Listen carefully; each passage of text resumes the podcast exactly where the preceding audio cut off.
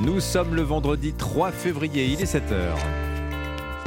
7h, 9h. Europe Matin. Dimitri Et à Pavlenko. la une ce matin, la commune de la Grand-Combe dans le Gard se réveille groggy et en colère après le meurtre de Siem. Question ce matin, le meurtrier présumé avait-il une liaison avec la lycéenne? Explication dans un instant. Inflexible malgré la tempête, Elisabeth Borne a justifié hier soir la réforme des retraites à la télévision sans convaincre la CFDT. On écoutera la réponse de Laurent Berger. Et puis les vendredis thématiques de la rédaction d'Europe 1, ouverture du dossier du complotisme ce, ce matin au pays des Lumières, le savoir contesté par des théories farfelues que représentent Diderot, Rousseau ou encore Voltaire auprès des 16-18 ans. Europe 1 leur a posé la question. Europe 1. Le journal Christophe Lamar. Bonjour Christophe. Bonjour Dimitri, bonjour à tous. Il reste encore beaucoup de questions ce matin à la Grand Combe dans le Gard. C'est non loin de là, sur un chemin isolé, que le corps de Siem a été retrouvé sur les indications de son meurtrier présumé. Ce délinquant multirécidiviste de 39 ans est passé aux aveux. Il parle d'une dispute autour d'une relation amoureuse, liaison que réfute l'avocat de la famille de l'adolescente. Le dénouement tragique de cette affaire est en tout cas un choc pour les habitants. Reportage de l'envoyé spécial d'Europe 1 sur place, Stéphane Burgat. Ébranlés par la nouvelle, les habitants de la vallée ne cachent pas leur colère. Oh, ça m'inspire du dégoût. Hein. Aussi jeune fille, c'est malheureux. Euh, Le fait d'y penser déjà, ça fait mal. Tandis que les proches de Siam se réunissent dans une salle communale non loin, sur la place de l'église de la Grande Combe, les discussions sont animées car la lycéenne était un visage connu ici. Ça a touché tout le monde. hein. Elle était connue, cette petite. Son frère déjà tenait un truc de poulet. On la voyait passer. Elle est travaillée chez Domino's aussi. On se dit que du jour au lendemain, on la verra plus. C'est pas juste 18 ans, elle avait plein de choses devant elle. Un peu plus bas, des parents se dirigent tête basse récupérer leurs enfants à la sortie de l'école. L'horreur est bien réelle, se désole ce père de famille. Comme on dit, ça a passé l'écran de télévision, quoi. C'est à côté de chez nous, puis on ne s'imagine pas que ça peut arriver aussi rapidement, etc. Il n'y a pas d'autre mot. euh, vous voyez là, je vais récupérer mes enfants. euh, je suis compatible pour la famille. On ne peut pas l'imaginer. Voilà. Mais ce drame était-il évitable? Certains s'interrogent car le principal suspect devait être jugé aux assises cette semaine dans une affaire de homejacking en attente depuis plus de dix ans. La Grande Combe, Stéphane Murgat, Europe 1. La réforme des retraites, Elisabeth Borne n'a pas l'intention de faire machine arrière malgré la contestation. La, président, la première ministre s'en est expliquée hier soir sur France Télévisions. Si Elisabeth Borne ouvre la porte à des aménagements sur l'emploi des seniors et les carrières longues, elle n'entend pas retirer cette réforme des retraites. Une réforme des retraites, c'est un effort collectif qu'on demande aux Français. Moi, j'entends les réticences, les inquiétudes, les questions, mais ma responsabilité, c'est aussi de dire la vérité aux Français, de dire que si on ne fait pas cette réforme des retraites, c'est notre système par répartition qui ne tiendra pas. Et que si l'on ne fait rien, ça veut dire qu'on sera amené demain à baisser les pensions, à augmenter massivement les impôts, les cotisations, à casser la dynamique de création d'emplois dans le pays. Donc c'est baisser le pouvoir d'achat et augmenter le chômage. Elisabeth Borne hier soir sur France 2, la chef du gouvernement qui compte ses soutiens ce matin alors que sa cote de popularité s'effondre dans les enquêtes d'opinion. 23% des Français seulement déclarent lui faire confiance. Sondage publié ce matin chez nos confrères des Échos. Elle a reçu au moins celui d'Édouard Philippe. Cette réforme est nécessaire, défend l'ancien locataire de Matignon. Analyse bien différente hein, du côté de l'opposition et des syndicats. Rien de nouveau pour le président Les Républicains Éric Ciotti. La droite, plus très sûre de voter la réforme comme un seul homme. Une demi-douzaine de voix pourraient manquer dans les rangs des Républicains. Du côté des syndicats, on est très remonté. L'exercice de pédagogie de la Première ministre a manifestement irrité le leader de la CFDT. Laurent Berger appelle à amplifier la contestation. On a l'impression de revivre la conférence de presse du 10 janvier. En fait, la conférence de presse euh, qui présentait la réforme des retraites pour les nuls, quoi. C'est-à-dire qu'il n'y a rien de bougé. On a euh, le sentiment qu'entre-temps, il ne s'est pas passé euh, un mouvement social d'une grande ampleur avec les manifestations les plus nombreuses depuis le début des années 90. Des gens qui s'expriment sur leur travail, de leur, leur besoin de reconnaissance, leur besoin euh, de respecter leur intégrité physique et psychique au travail. Enfin, c'est ça qui qui est présent aujourd'hui dans les manifestations. Dans ce pays, il y a une opinion majoritairement opposée à cette réforme et on n'en a pas parlé. Le secrétaire général de la CFDT, Laurent Berger. Il est 7h05 sur Europe 1, un sommet en pleine guerre. L'Europe et l'Ukraine ont rendez-vous à Kiev aujourd'hui. La présidente de la commission et une quinzaine de commissaires seront reçus par le président Volodymyr Zelensky. On va parler de guerre, bien sûr, mais surtout de l'adhésion de l'Ukraine à l'Union européenne. Une vaste opération main propre est en cours à tous les étages du pouvoir, économique et administratif. Un gage de bonne volonté de la part du chef de l'État ukrainien qui veut plus que jamais accélérer le processus d'intégration. Je pense que l'Ukraine mérite de commencer cette année les négociations concernant son adhésion à l'Union européenne. C'est seulement ensemble, avec une Ukraine forte et une Union européenne forte, que nous pouvons protéger la vie à laquelle nous tenons. Volodymyr Zelensky, l'Ukraine, il en a été question hier à l'Elysée, rencontre entre Emmanuel Macron et le Premier ministre israélien Benjamin Netanyahou. Paris souhaite impliquer davantage Israël dans le conflit, William Molidier.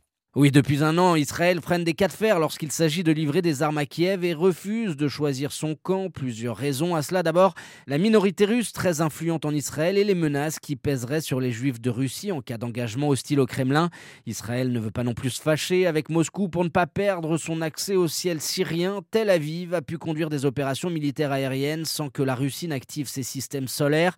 Mais cette posture apparente de neutralité est sur le point de basculer en cause l'implication grandissante de l'Iran au côté des Russes. La grande puissance chiite offre ses drones kamikazes au Kremlin, des drones qui pourraient demain venir frapper la Terre Sainte, sans compter le programme nucléaire iranien, menace existentielle pour Israël.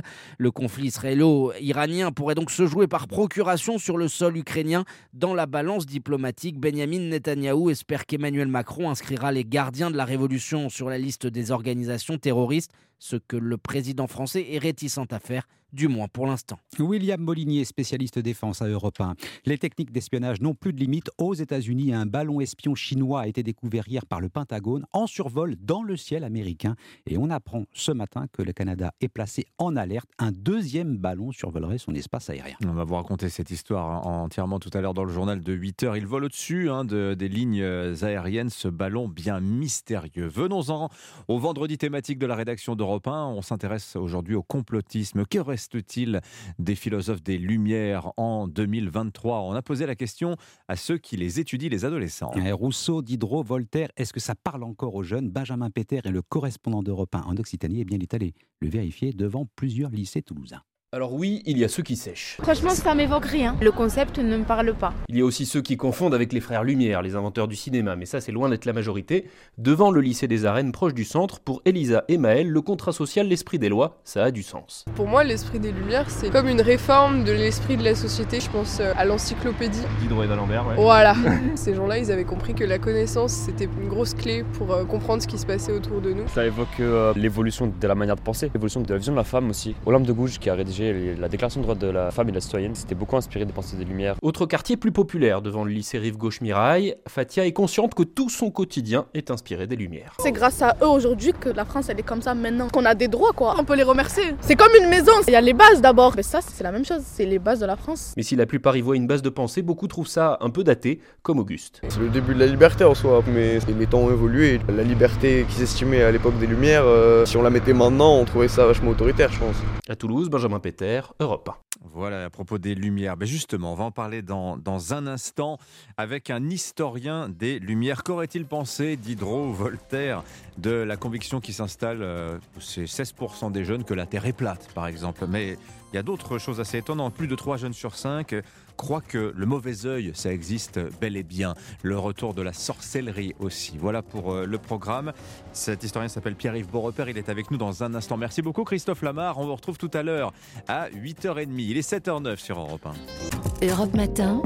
Dimitri Pavlenko. Au siècle, au siècle pardon, où on vaincra peut-être euh, le cancer et le sida, où l'on ira peut-être sur Mars, un jeune sur trois en France estime aujourd'hui que la science apporte à l'homme plus de bien que de mal. C'est ce qui ressort d'une enquête édifiante de l'Institut de sondage IFOP. Plus d'un jeune adulte sur quatre aussi rejette la théorie de l'évolution. 16% pensent que la Terre est plate. Plus de 3 sur 5 que le mauvais œil existe bel et bien. Quand une partie de la jeunesse fait sécession avec la raison, c'est le vendredi thématique de la rédaction d'Europe 1. Alors on aurait pu espérer que vivre au pays des Lumières nous immunise contre ces virus intellectuels. Et bien loin s'en faut.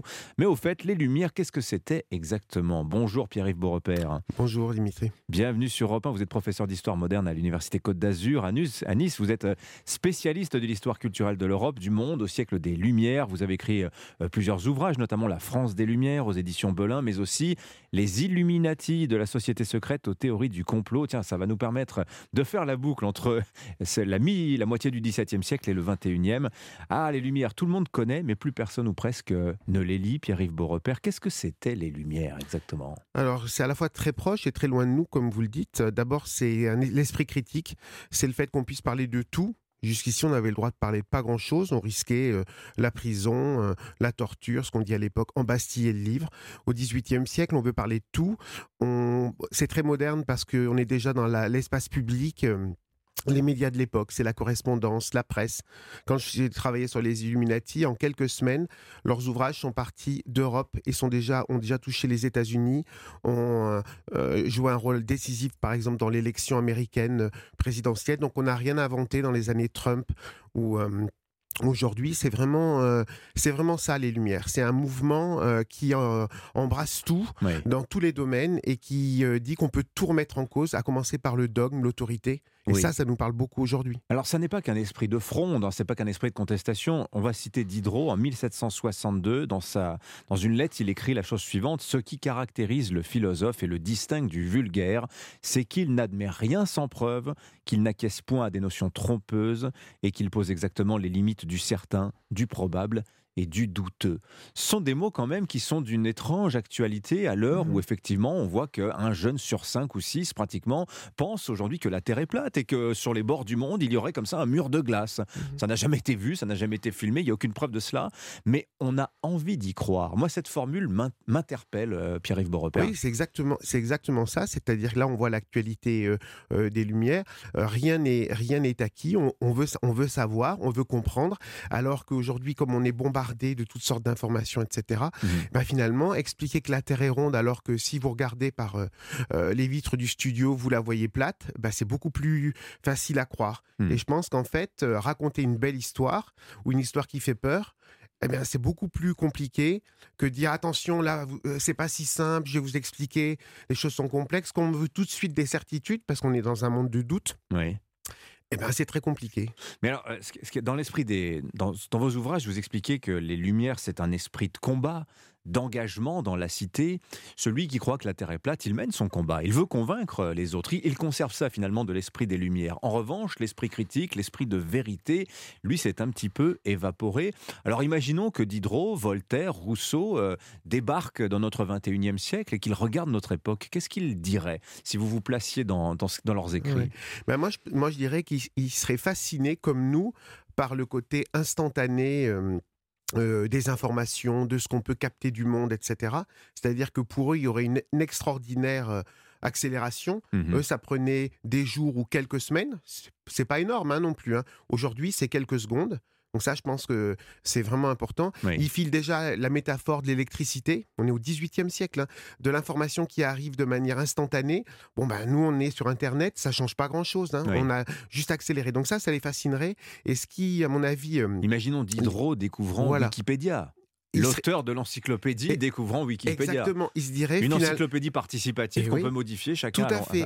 et, là, il se sentirait pas, il se sentirait pas du tout dépaysé parce que dans l'encyclopédie d'Hydro, il y a des centaines d'auteurs et il y en a un, par exemple, le Chevalier Jocourt, il a presque écrit à lui tout seul le tiers de l'encyclopédie. Hmm. Donc déjà le côté participatif et compilation qu'on a aujourd'hui, euh, ça, euh, il, y serait euh, tout à fait sensible. Et ce qui lui ferait peur en même temps, euh, ben, c'est le retour euh, euh, des nouvelles croyances, mais des, des, croyances non critiques, où vraiment on adhère à toutes sortes de, de choses sans cet esprit critique. Ça, ça lui ferait peur. Alors, votre collègue Antoine Lilti, qui est aussi un spécialiste des Lumières, qui vient inaugurer, d'inaugurer une chaire au Collège de France sur l'histoire des Lumières, soutient l'idée aujourd'hui que les Lumières sont contestées de toutes parts, parce qu'il observe plusieurs choses. Il dit, regardez le 21e siècle, aujourd'hui, il est très religieux, la démocratie euh, est attaquée, la science est mise en cause. Alors, est-ce que c'est excessif de dire que c'est un retour à l'obscurantisme finalement qu'ont combattu Diderot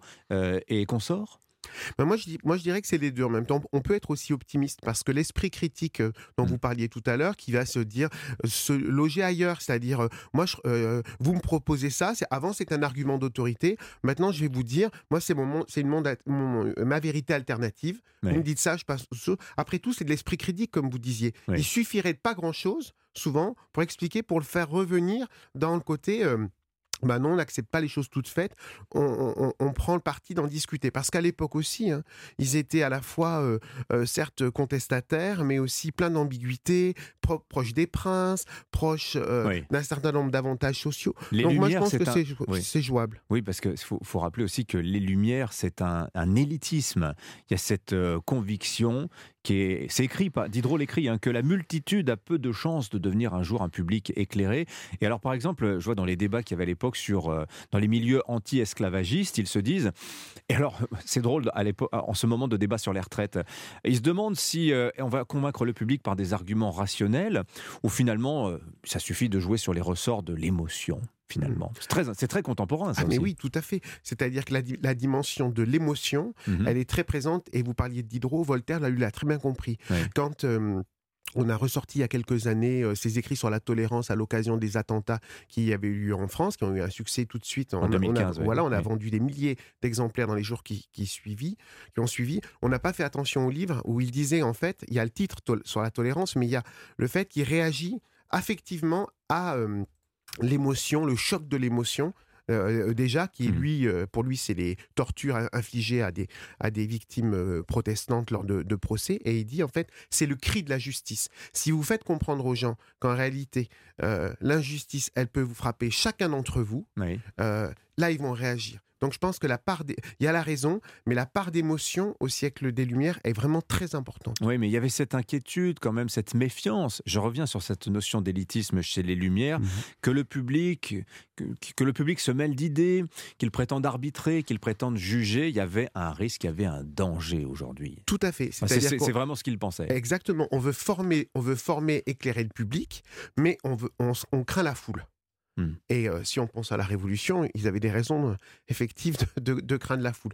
Et là, on, voit aussi la situation actuelle. Hein, là aussi, on essaie de mobiliser parfois la foule, le public quand ça vous sert, mais on, s'en défie aussi. Donc mmh. la dimension d'élite et de la communication des élites qui parfois passe complètement à, côté de, la cible, oui, c'est vraiment une réalité. Il y a un côté aussi un peu dérangeant, agaçant quand on entend, par exemple, le gouvernement dire qu'on n'a pas fait assez de pédagogie mmh. sur les retraites. Pédagogie, c'est très infantilisant. On a l'impression mmh. que faire de la pédagogie, c'est s'adresser à des débiles mentaux. Mmh. Il y, a ça aussi qui entre en, ligne de compte. Tout à fait, parce qu'une des caractéristiques, là aussi, des Lumières comme d'aujourd'hui, c'est de dire écoutez, braves gens, euh, euh, la, vie, la réalité est compliquée, vous la saisissez pas totalement. Nous, du haut du pouvoir, ou etc., ou, ou nos lumières à nous, on va vous expliquer pourquoi la, réforme, les réformes sont bonnes pour vous? L'impossible réforme au XVIIIe siècle, c'est vraiment un sujet aussi permanent. On dit qu'il faut faire la réforme, mais euh, on l'explique mal, d'où la pédagogie, etc. Et mmh. à l'arrivée, bah, finalement, il y a une sorte de dialogue de sourds qui s'installe. Bah, on le voit tous les jours. Hein. Je terminerai sur cette phrase du voyage de Bougainville de Diderot, qui fait dire au vieillard tahitien accueillant le voyageur Nous ne voulons point troquer ce que tu appelles, ce que tu appelles notre ignorance contre tes inutiles lumières c'est encore d'actualité. Merci Pierre-Yves Beaurepaire. Merci à vous. D'être venu nous voir sur Europe 1 ce matin. Je rappelle, vous êtes historien des Lumières. Vos deux derniers ouvrages, La France des Lumières aux éditions Belin et puis Les Illuminati de la société secrète aux théories du complot. Il est 7h22.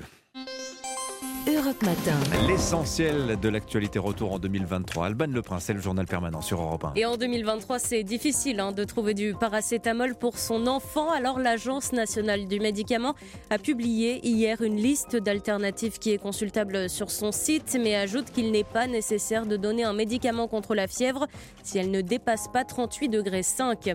20 000 amendements déposés euh, contre la réforme des retraites, dont 13 000 par les insoumis en vue du début de son examen lundi à l'Assemblée. Cela faisait des semaines qu'il errait en mer. Le porte-avions Foch, cédé au Brésil en 2000, va finir au fond de l'océan. Au vu de son état et de sa coque remplie d'amiante, aucun port ne voulait l'accueillir et son démantèlement était jugé trop coûteux par Brasilia. Un crime environnemental dénonce les ONG. Et puis le tennisman australien Nick Kyrgios a échappé à une condamnation en plaidant coupable ce matin concernant l'agression de son ex-compagne en 2021. Lors d'une dispute, il l'aurait poussé au sol. Cet adversaire, c'est le monde de la finance. Colonna n'était pas armé, il n'a pas opposé de résistance. C'est bien elle qui a écrit Omar m'a tué. Voici les Rolling Stones. Il est 7h23 en ce vendredi thématique consacré en partie aux Lumières. On va revenir très loin dans le passé. Bonjour Lord d'Autriche. Bonjour Dimitri, bonjour à tous. Vous nous ramenez ce matin euh, en un siècle où Europe 1 n'émettait pas encore. Vous nous ramenez le 1er juillet 1751, date cruciale pour les Lumières. C'est le jour où Diderot publie le premier tome de sa célèbre encyclopédie. Nous en parlions à l'instant. L'ouvrage fait immédiatement scandale l'or. Oui, c'est une entreprise gigantesque, 28 volumes de textes et d'illustrations qui couvrent tous les champs du savoir, mathématiques, mécanique, philosophie, musique, et qui font trembler l'ancien régime. L'encyclopédie est jugée subversive et contre l'autorité royale. Le philosophe Diderot a écrit 5000 articles et il veut continuer. Alors comme s'il s'agissait des archives européennes, nous avons recréé les dialogues de l'époque et cet échange entre Voltaire et Diderot. Nous sommes le 19 février 1758, le jour où Voltaire conseille à son ami de renoncer. Mais retire-toi, il faut que tu t'exposes moins. Avec l'encyclopédie, tu le sais, tu es visé en plein cœur. Prends le large. Jamais. Abandonner l'ouvrage, c'est faire ce que désirent les coquins qui nous persécutent. Je vais faire ce qui convient à des gens de courage. Mépriser nos ennemis, les poursuivre et profiter, comme nous l'avons fait, de l'imbécilité de nos censeurs. Diderot pense pouvoir duper ceux qui ont censuré l'encyclopédie. Le roi craint que les auteurs ne poursuivent leurs projets en Suisse ou en Hollande. Diderot, lui, envisage de continuer à Paris clandestinement. Il reste sept volumes à écrire. Le 30 mars 1759, Diderot se met autour d'une table avec son équipe et il dévoile son plan. Il faut continuer cette encyclopédie. L'idée, c'est quoi? C'est de continuer à rassembler les connaissances, tout ce qu'on connaît sur Terre, pour les transmettre aux hommes qui viendront après nous, pour que les travaux des siècles passés n'aient pas été des travaux inutiles pour les siècles qui viendront, pour que ceux qui viendront après soient peut-être un peu plus vertueux, un peu plus heureux. Et chez les philosophes des Lumières, il y a effectivement cette idée qu'il faut écrire pour éclairer ceux qui ne le sont pas encore. Alors les lecteurs de l'encyclopédie sont principalement des aristocrates, des intellectuels, des négociants. Alors l'encyclopédie a joué ce rôle de vitrine du savoir au-delà des frontières hein, du Royaume de France. C'est un livre qui brille aussi à l'étranger.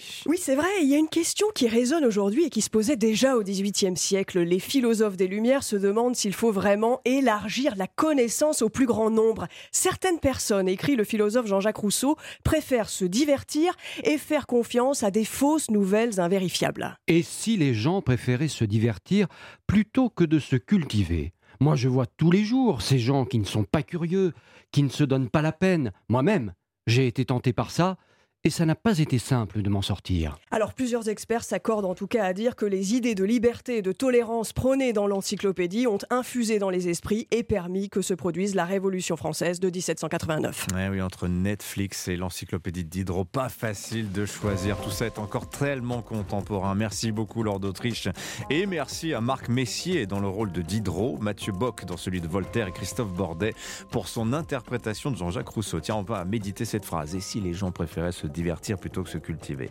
Je vous rappelle qu'à 8h15, c'est le ministre de la Santé François Braun qui sera notre invité. Euh, avec lui, on parlera euh, notamment de cette pénurie d'amoxicilline euh, qui peut être en voie de résorption. Le journal de 7h30 arrive. Alors après Koukaï, c'est l'enseigne Pimki qui va fermer des centaines de magasins. C'est l'hécatombe hein, parmi tous ces magasins qui composent notre paysage commercial. Rendez-vous dans 3 minutes. Europe Matin. 7h, 9h. Dimitri Pavlenko. Et une bonne nouvelle pour commencer de l'amoxicilline dans les rayons de nos pharmacies. Information Europe 1. Un million de flacons sont en cours de livraison après des semaines de pénurie. Les explications de la chef du service société d'Europe 1 dans un instant. Depuis 2017, ce n'est que la troisième fois qu'ils déjeunent ensemble, tête à tête, euh, entre François Hollande et Emmanuel Macron. Aujourd'hui, au menu, la réforme des institutions dans une ambiance qui pourrait être glaciale. Et puis à la fin du journal, non fera ronronner le moteur d'un petit bijou. Vous savez, cette Ferrari de 63 dont on vous parlait hier matin, vendue aux enchères, estimation 25 millions d'euros.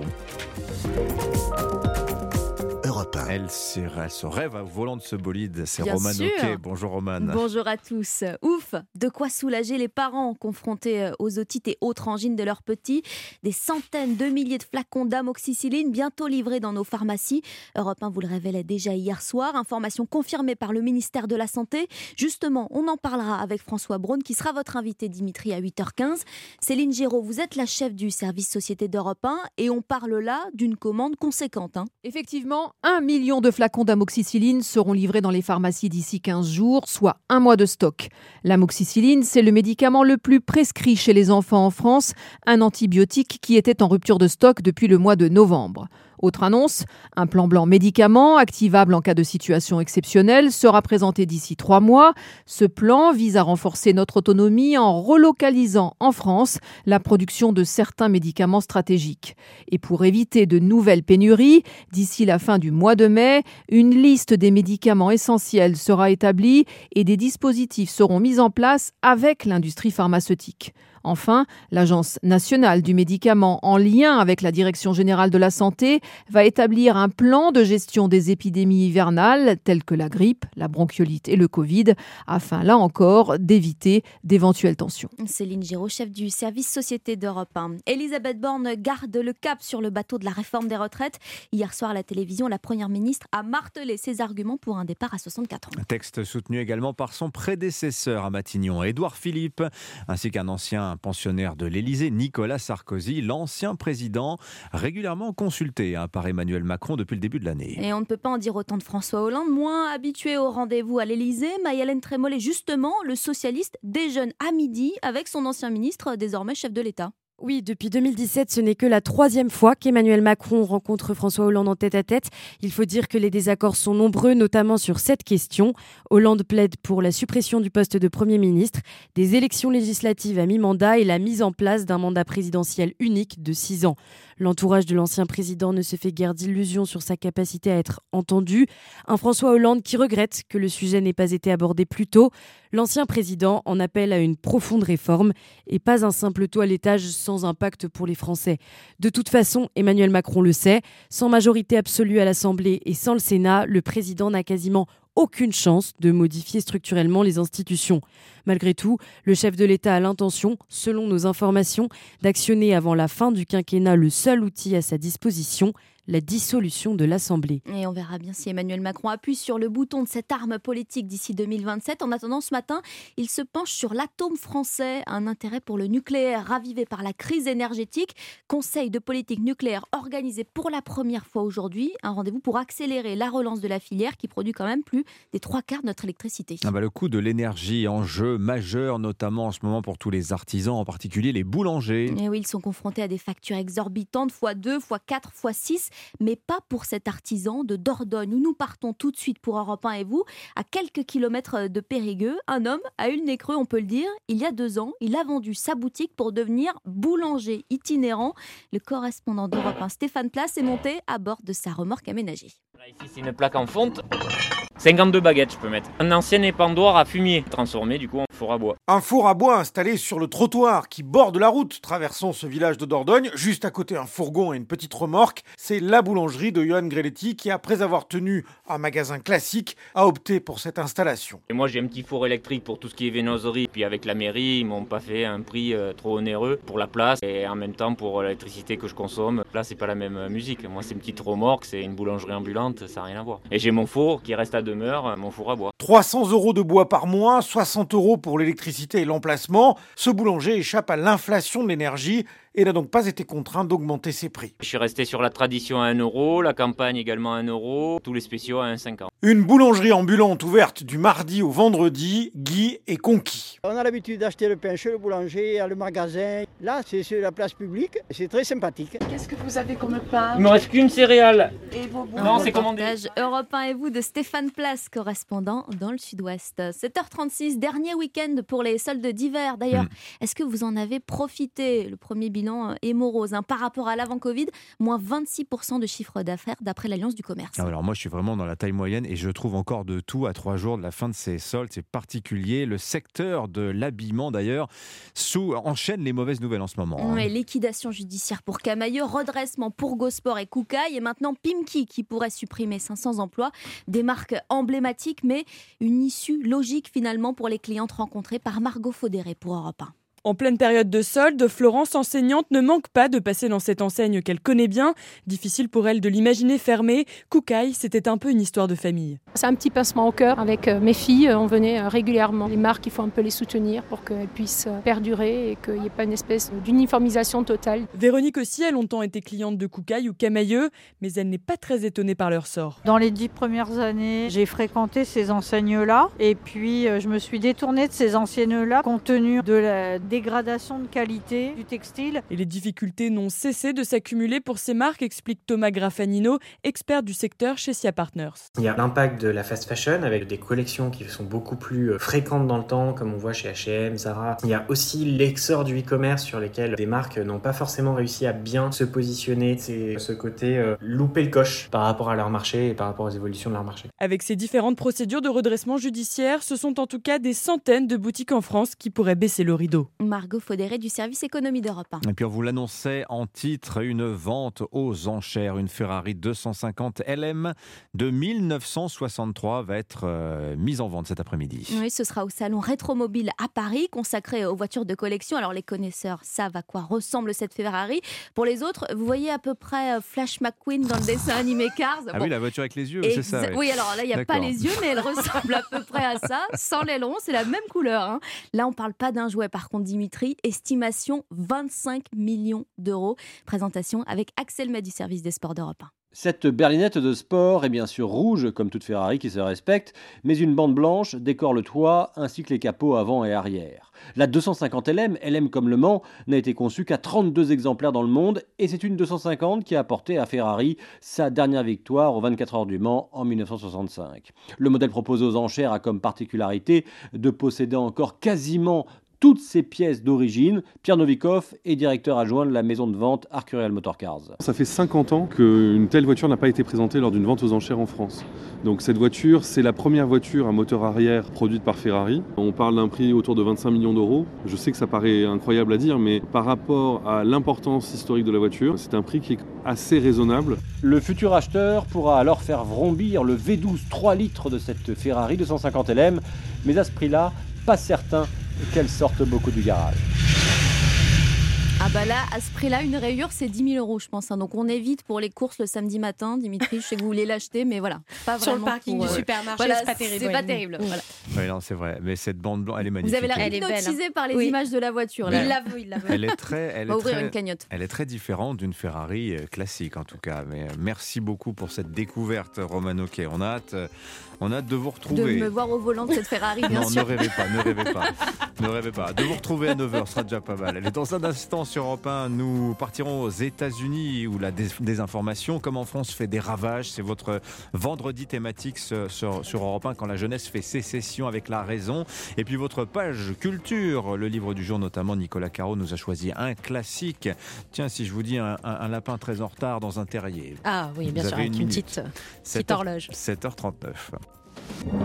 Europe Matin, Dimitri Pavlenko. Dans un instant sur Europe 1, votre page culture, comme chaque jour, le livre du jour, Nicolas Caro. C'est vendredi, c'est classique avec vous. Bonjour Nicolas. Bonjour et je vous emmène au pays des merveilles. Et ben voilà. Facile, vous avez compris, Euh, vous l'avez on l'a, on l'a. Je viens, j'arrive. Et puis les coups de cœur musicaux de Stéphanie Loire. Bonjour Stéphanie. Bonjour Dimitri, bonjour à tous. Ce matin, je vous présente le nouvel album de la reine de la country music, Shania Twain. Allez, à tout de suite. Mais d'abord, c'est votre vendredi thématique sur Europe 1 quand la désinformation fait des ravages. De plus en plus de jeunes sont fâchés avec la science. Ils adhèrent bien plus que leurs aînés à des contre-vérités ou des théories fumeuses. Alors, comment ça se passe ailleurs dans le monde? Direction Washington. Nous rejoignons la correspondante d'Europe 1 aux États-Unis. Bonjour Aviva Fried. Bonjour.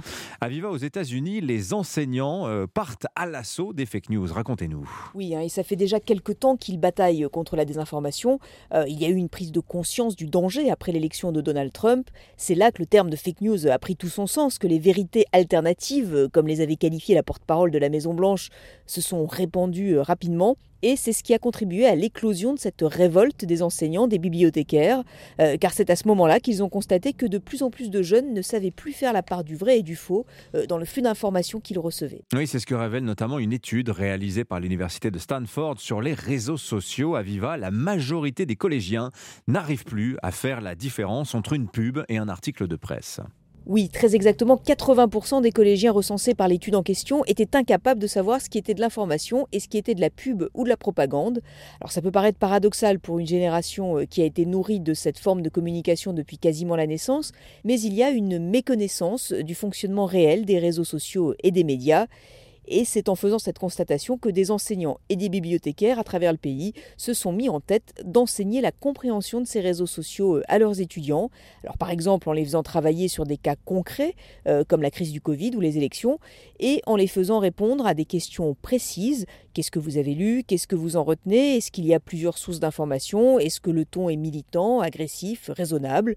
Euh, Des tactiques appliquées dès le plus jeune âge. Je prends l'exemple de Sabrina Burroughs. C'est une institutrice de Washington qui enseigne le décryptage des médias aux enfants dès l'âge de 3 ans. Quand on commence tôt, c'est le moment idéal pour que les élèves apprennent. À 2 ou 3 ans, ce sont des éponges. Nous leur montrons ce qu'il faut faire et ils répètent. Ce qu'on fait, c'est qu'on cherche trois sources différentes et nous évaluons si elles sont crédibles ou non. Alors ces cours euh, d'initiation, d'apprentissage des médias, c'est à l'initiative de chaque professeur à Viva ou bien est-ce que ça fait partie du programme scolaire? Alors l'éducation n'est pas nationale aux États-Unis euh, et dépend de chaque État, voire de chaque district scolaire. Donc euh, les cours sur les médias restent finalement sujets au bon vouloir des enseignants, des bibliothécaires ou même des parents d'élèves. Mais les politiques commencent à s'en mêler. Euh, le gouverneur du New Jersey vient tout juste de signer une loi qui rend obligatoire l'enseignement du décryptage des médias en primaire, au collège et au lycée. Eva Dzidzic Elliott, la présidente de l'Association des bibliothécaires du New Jersey, s'est battue pour faire passer cette loi de la plus haute importance. Au cœur de cette loi, il y a l'information. Son cœur, c'est comprendre ce qui est réel, de la vraie information, et ce qui est déformé. Une initiative qui pourrait faire des émules dans d'autres États, même si les critiques y voient déjà un complot pour renforcer le contrôle du gouvernement sur les jeunes. Enquête signée à Viva Fried, la correspondante d'Europe 1 aux États-Unis. Il est 7h47. Europe Matin. Le livre du jour, Nicolas Caro. Le vendredi, c'est classique avec vous ou roman culte. Ce matin, vous nous emmenez au pays des merveilles. Avec Lewis Carroll. Oui, le titre complet, c'est Les aventures d'Alice au pays des merveilles. On l'a raccourci avec le temps. Le livre a été publié en 1865. C'est en fait une histoire que Lewis Carroll a écrite pour une petite fille, Alice Liddell, et qui donc a donné son nom à l'héroïne. Dans l'histoire, Alice s'ennuie ferme. Il fait chaud. Elle est dehors sur la pelouse avec sa sœur qui, elle, est occupée à lire. Mais à quoi bon lire un livre sans images? se dit Alice. Heureusement un lapin blanc passe par là devant elle. Il sort de sa redingote une montre à gousset et s'exclame En retard, en retard, j'ai rendez-vous quelque part. Je n'ai pas le temps de. Enfin, je suis en retard, en retard. Ah oui, c'est perturbant quand même. C'est le dessin animé, ça, le Walt Disney. Mais c'est pareil dans le livre. Alice est intriguée, elle court après, il rentre dans son terrier, elle le suit, sans se demander comment elle ressortira. Au début, le terrier est bien droit, mais d'un seul coup, il se transforme en puits et Alice tombe à pic. La chute est vertigineuse, elle chute, elle chute, elle chute pendant des kilomètres, mais tout à coup, pouf, elle tombe sur un tas de feuilles sèches, tout simplement, et s'en sort sans le moindre mal. Et c'est là que l'aventure commence. Et oui, elle boit d'abord une potion qui la fait rapetisser, puis elle grandit démesurément. Au pays des merveilles, plus rien n'est logique, tout peut arriver. Elle va y rencontrer des personnages incroyables, comme le chapelier Ah fou, oui. toujours en train de boire son thé, ou la méchante dame de cœur, et tout le jeu de cartes, le roi, le valet, etc. La dame de cœur, vous vous souvenez, qui veut couper la tête d'Alice, finalement. Elles vont jouer au cricket, mais les boules sont remplacées par des hérissons les maillets par des flamants roses. Le personnage d'Alice est particulièrement attachant. Mais oui, Alice nous emmène avec elle dans ses aventures. On ne la lâche plus, elle devient l'amie de ses lecteurs. C'est ça la force de ce livre et le nonsense, l'absurde, si on le dit un peu trop vite, mais l'absurde anglais et sa subtilité fantaisiste. C'est l'exploit de Lewis Carroll d'avoir écrit à la fois un livre pour enfants et aussi pour les adultes qui veulent continuer de s'amuser. Oui, de 7 à 77 ans, comme Tintin, à lire ou relire les aventures d'Alice au pays des merveilles. Merci Nicolas Caro. Place à la musique. Stéphanie Loire, alors une première nouveauté publiée ce matin, l'album de la reine, vous le disiez, la country music, c'est Shania Twain. Shania Twain qui a marqué la scène musicale américaine dès le début des années 90 avec ce genre très populaire aux États-Unis qu'est la country music. Son plus grand succès reste à ce jour son album Come On Over, publié à l'époque, rappelez-vous, où on rembobinait encore des VHS, où on élevait des Tamagotchi en 1997. Un disque plus pop et rock porté euh, par ce single au refrain entêtant Man, I Feel Like a Woman. On a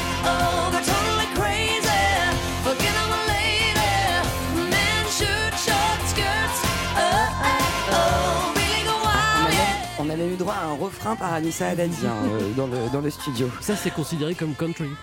Non, ça c'est plus pop, ça c'est son album plus pop. D'ailleurs, sur l'album Common Over, c'est l'un des albums le plus vendus de l'histoire avec 40 millions d'exemplaires. Euh, Aujourd'hui, euh, la légende de la country pop est de retour avec Queen of Me, disque qui contient le titre Not Just a Girl.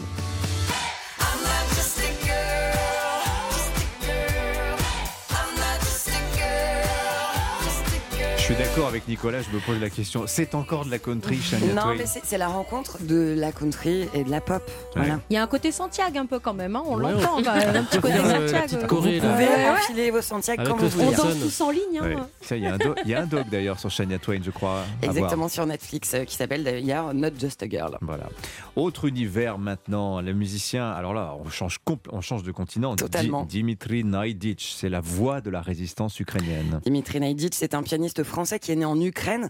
Euh, La guerre dans son pays natal a précipité son besoin de création et comme une nécessité, il a fait deux albums qui sonnent comme des hymnes à la liberté. Sur Ukraine, les chansons sans voix, Naiditch reprend des airs traditionnels, il y ajoute des compositions originales et il improvise sur l'hymne national ukrainien.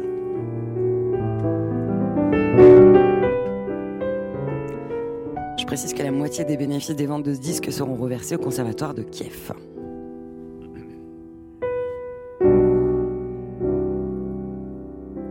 Oh, c'est magnifique. Je vous sens ému, Dimitri. Oui, c'est très beau, ça me plaît beaucoup. Dimitri Naiditch. Donc, et l'autre album s'appelle euh, Soliste, c'est ça? En hommage à- à- au pianiste virtuose, la première rockstar au de l'histoire. hongrois bien sûr.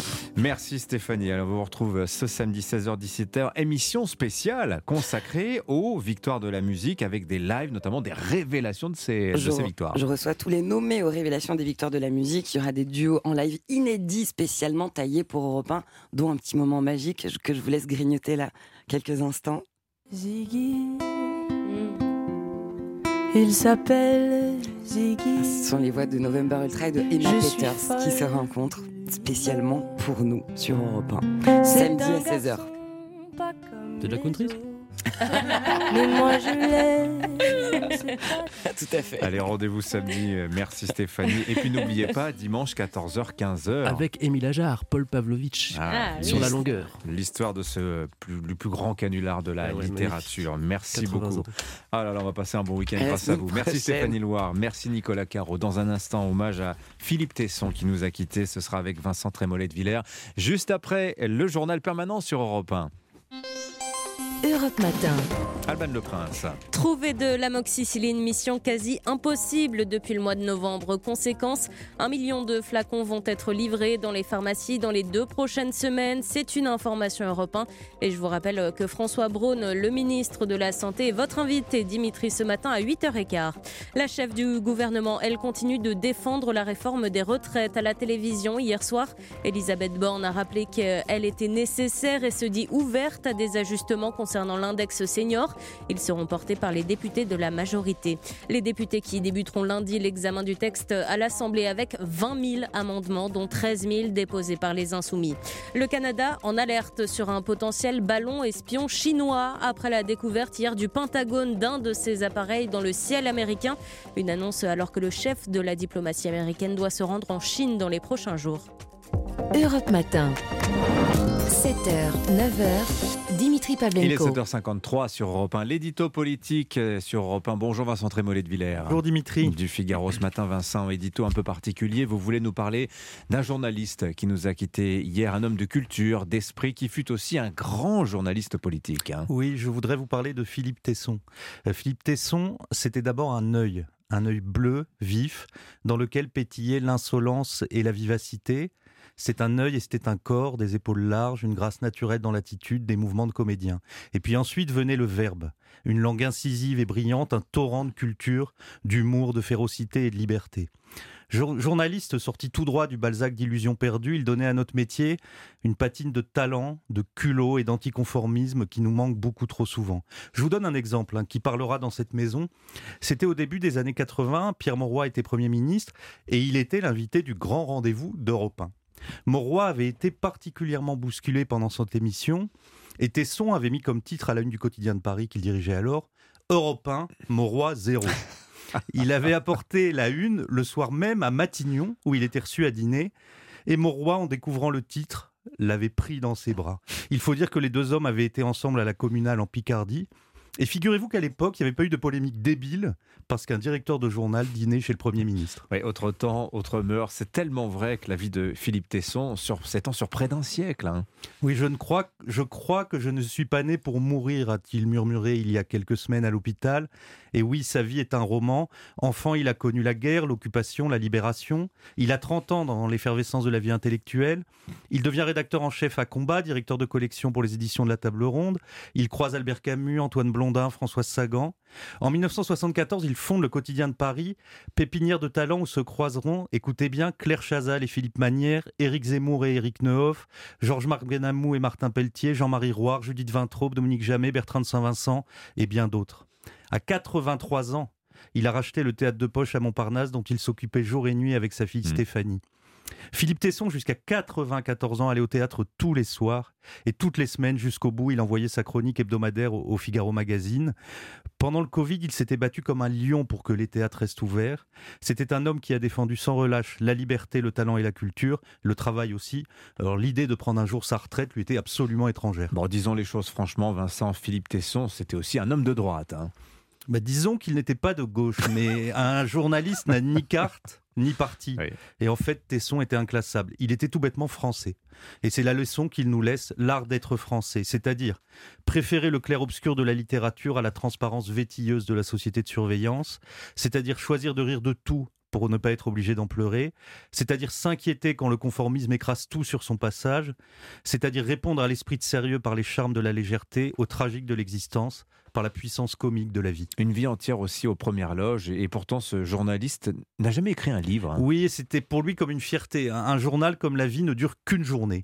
C'est ce que pensait cet homme de l'éphémère, du quotidien. Il avait le génie du présent, de l'instant. Mais comme c'était aussi un homme prévoyant et d'une grande élégance, Tesson l'Ancien, pour que l'on se console, nous laisse son fils Sylvain, Tesson le jeune. On passe ainsi des hautes cimes du journalisme au sommet de la littérature. On reste en altitude, mais on a le cœur triste et plein de reconnaissance. une pensée pour toute la famille Tesson. Vincent Trémollet de Villers sur Europe 1. Et on retrouve Philippe Tesson d'ailleurs à la une du Figaro qu'il partage ce matin avec euh, la France face au défi des, islamistes. Et euh, voilà, il y a une double page magnifique, dans le papier Figaro. de Bertrand de Saint-Vincent, d'Armélio et beaucoup d'hommages, oui. À voir, merci. Je aussi la une Feel Good du Figaro Magazine cette semaine, spéciale escapade au soleil. Ça change. Nous sommes le vendredi 3 février. Bon week-end Vincent, merci à vous. Nous fêtons ce jour Saint Blaise, évêque de Sébaste en Turquie au IVe siècle. il fait partie de ces 14 saints dits auxiliaires, c'est-à-dire intercesseurs, qu'on sollicite pour leur secours ou pour une guérison. Tiens, bah, à propos de guérison, dans un quart d'heure, c'est le ministre de la Santé, François Braun, qui sera avec nous dans le studio d'Europe 1, 7h57. Bon réveil à vous, nous sommes le vendredi 3 février. 7h-9h. Europe Matin. Dimitri Pavlenko. une, nous irons aux États-Unis en début de ce journal où un ballon chinois est en train de survoler des sites militaires américains. Mais pourquoi cet espionnage chinois, tel que désigné en tout cas par Washington, à quelques jours de la visite du secrétaire d'État américain Anthony Blinken à Pékin? Élément de réponse dès le début de ce journal avec euh, le correspondant d'Europe 1 à New York. Plus de 700 clandestins islamistes radicalisés renvoyés dans leur pays depuis 2017. Tous ont un profil similaire. On va tout vous expliquer dans un instant. Et puis, inflexible, Elisabeth Borne continue de défendre sa réforme des retraites. Aucun pas de côté de la Première ministre hier soir à la télévision. Et puis, le complotisme au pays des Lumières, c'est le vendredi thématique de la rédaction d'Europe 1. Euh, plongé dans ce journal, euh, dans ses croyances farfelues. Ce sera à la fin de cette édition. Le journal, Fanny Marceau. Bonjour Fanny. Bonjour Dimitri, bonjour à tous. Écoutez, breaking news sur les chaînes de télévision américaines ce matin. Tonight, U.S. officials just disclosed apparent evidence of China's spying on the United States. C'est à peine croyable. Un ballon espion chinois repéré au-dessus des États-Unis, surveillant plusieurs sites sensibles. Alexis Guillot, vous êtes le correspondant d'Europe 1 à New York. La question s'est posée, évidemment. Faut-il détruire ce ballon? Finalement, les autorités américaines ont renoncé. Oui, pour assurer la sécurité des personnes au sol, explique le Pentagone, ce ballon vole bien au-dessus de l'altitude des avions commerciaux et selon les autorités, il ne présente pas de risque pour la population américaine. Des avions de chasse ont tout de même décollé pour s'en approcher. Alors cela fait euh, plusieurs jours que l'appareil a été repéré, sa trajectoire l'a amené euh, au-dessus du Montana dans le nord-ouest du pays, un état où se trouvent des bases militaires et des silos de missiles nucléaires. Pour le Pentagone, cela ne fait aucun doute, ce ballon provient bien de la Chine et est destiné à la surveillance, mais le département de la Défense affirme que l'appareil ne peut pas récolter des informations dont Pékin ne dispose pas déjà, grâce par exemple à l'observation par satellite. Washington a déjà fait part de la gravité de l'incident à Pékin, et ce à quelques jours de la première visite d'Anthony Blinken en Chine, dans un contexte de tension accrue entre les deux premières puissances mondiales. Alexis Guilleux, correspondant d'Europe 1 aux États-Unis, notez que le Canada annonce ce matin surveiller lui aussi, je cite, un deuxième incident potentiel, comprendre un éventuel autre ballon espion. Dans l'actualité internationale également, ce sommet Union européenne-Ukraine à Kiev aujourd'hui, l'occasion d'aborder l'adhésion de l'Ukraine à l'UE, mais aussi les sanctions européennes contre la Russie. La présidente de la Commission, Ursula von der Leyen, a assuré travailler à un dixième paquet de sanctions pour le 24 février, date anniversaire du début du conflit. 8h03 sur Europe 1 en France, coup d'accélérateur concernant les expulsions de clandestins radicalisés. Plus de 700 ont été renvoyés depuis 2017. Alors que le projet de loi Asile-Immigration sera examiné au Sénat dans un mois, le Figaro dévoile ce matin un bilan de l'action de Gérald Darmanin. Depuis sa nomination il y a six ans, le ministre de l'Intérieur a effectivement fait expulser 704 islamistes radicaux. 256 autres sont sous le coup de mesures d'éloignement. Et Alexis de la Fontaine, tous ces clandestins ont un profil similaire. Oui, dans 98% des cas, c'est un homme de 33 ans en moyenne et accusé d'islamisme radical. En général, il vit dans des zones à forte immigration, comme l'île de France, les Bouches-du-Rhône ou le Nord. Alors évidemment, 55% des départs se font vers le Maghreb et le reste dans les autres pays arabes. Malgré la pandémie, la dynamique des renvois s'est accélérée, se félicite la place Beauvau, rapporte le Figaro, et la raison est simple, Gérald Darmanin s'implique personnellement sur le sujet. Dans les faits, il est arrivé que le ministre de l'Intérieur décroche lui-même son téléphone pour joindre ses homologues et réclamer un laissez-passer consulaire. Car après de très fortes promesses, Gérald Darmanin souhaite obtenir le meilleur bilan possible avant les Jeux Olympiques de 2024. Alexis de la Fontaine du service politique d'Europe 1. Le grand oral hier soir d'Elisabeth Borne, 45 minutes d'interview à la télévision pour défendre les retraites. La première ministre le sait, elle a perdu la bataille de l'opinion, mais elle espère toujours convaincre que la retraite à 64 ans est indispensable. Malgré la mobilisation record de mardi dernier et à cinq jours d'une nouvelle manifestation, l'hôte de Matignon affiche toujours sa détermination Jacques Serret. Oui, si Elisabeth Borne reconnaît l'ampleur du mouvement de contestation. Ça suscite des réactions. Moi, j'entends les réticences, les inquiétudes, les questions. Hors de question pour elle à ce stade de faire une quelconque concession. C'est indispensable de mener une réforme pour préserver notre système de retraite par répartition. Seul un amendement proposé par le parti présidentiel Renaissance semble trouver grâce à ses yeux. Celui-ci propose d'étendre aux entreprises de plus de 50 salariés l'index d'emploi des seniors, alors que le gouvernement avait prévu de l'imposer aux sociétés de plus de 300 salariés. Je suis favorable à ce qu'on ait de la transparence sur les pratiques des entreprises à l'égard des seniors. Elisabeth Borne, inflexible, mais ira-t-elle jusqu'à passer en force à l'Assemblée avec le 49-3 Je n'envisage pas cette hypothèse. Je suis en train de vous dire que je cherche des compromis sur ce texte, comme sur tous ceux que présente mon gouvernement. Pas de quoi rassurer les opposants à la réforme. Interrogé à l'issue de l'émission,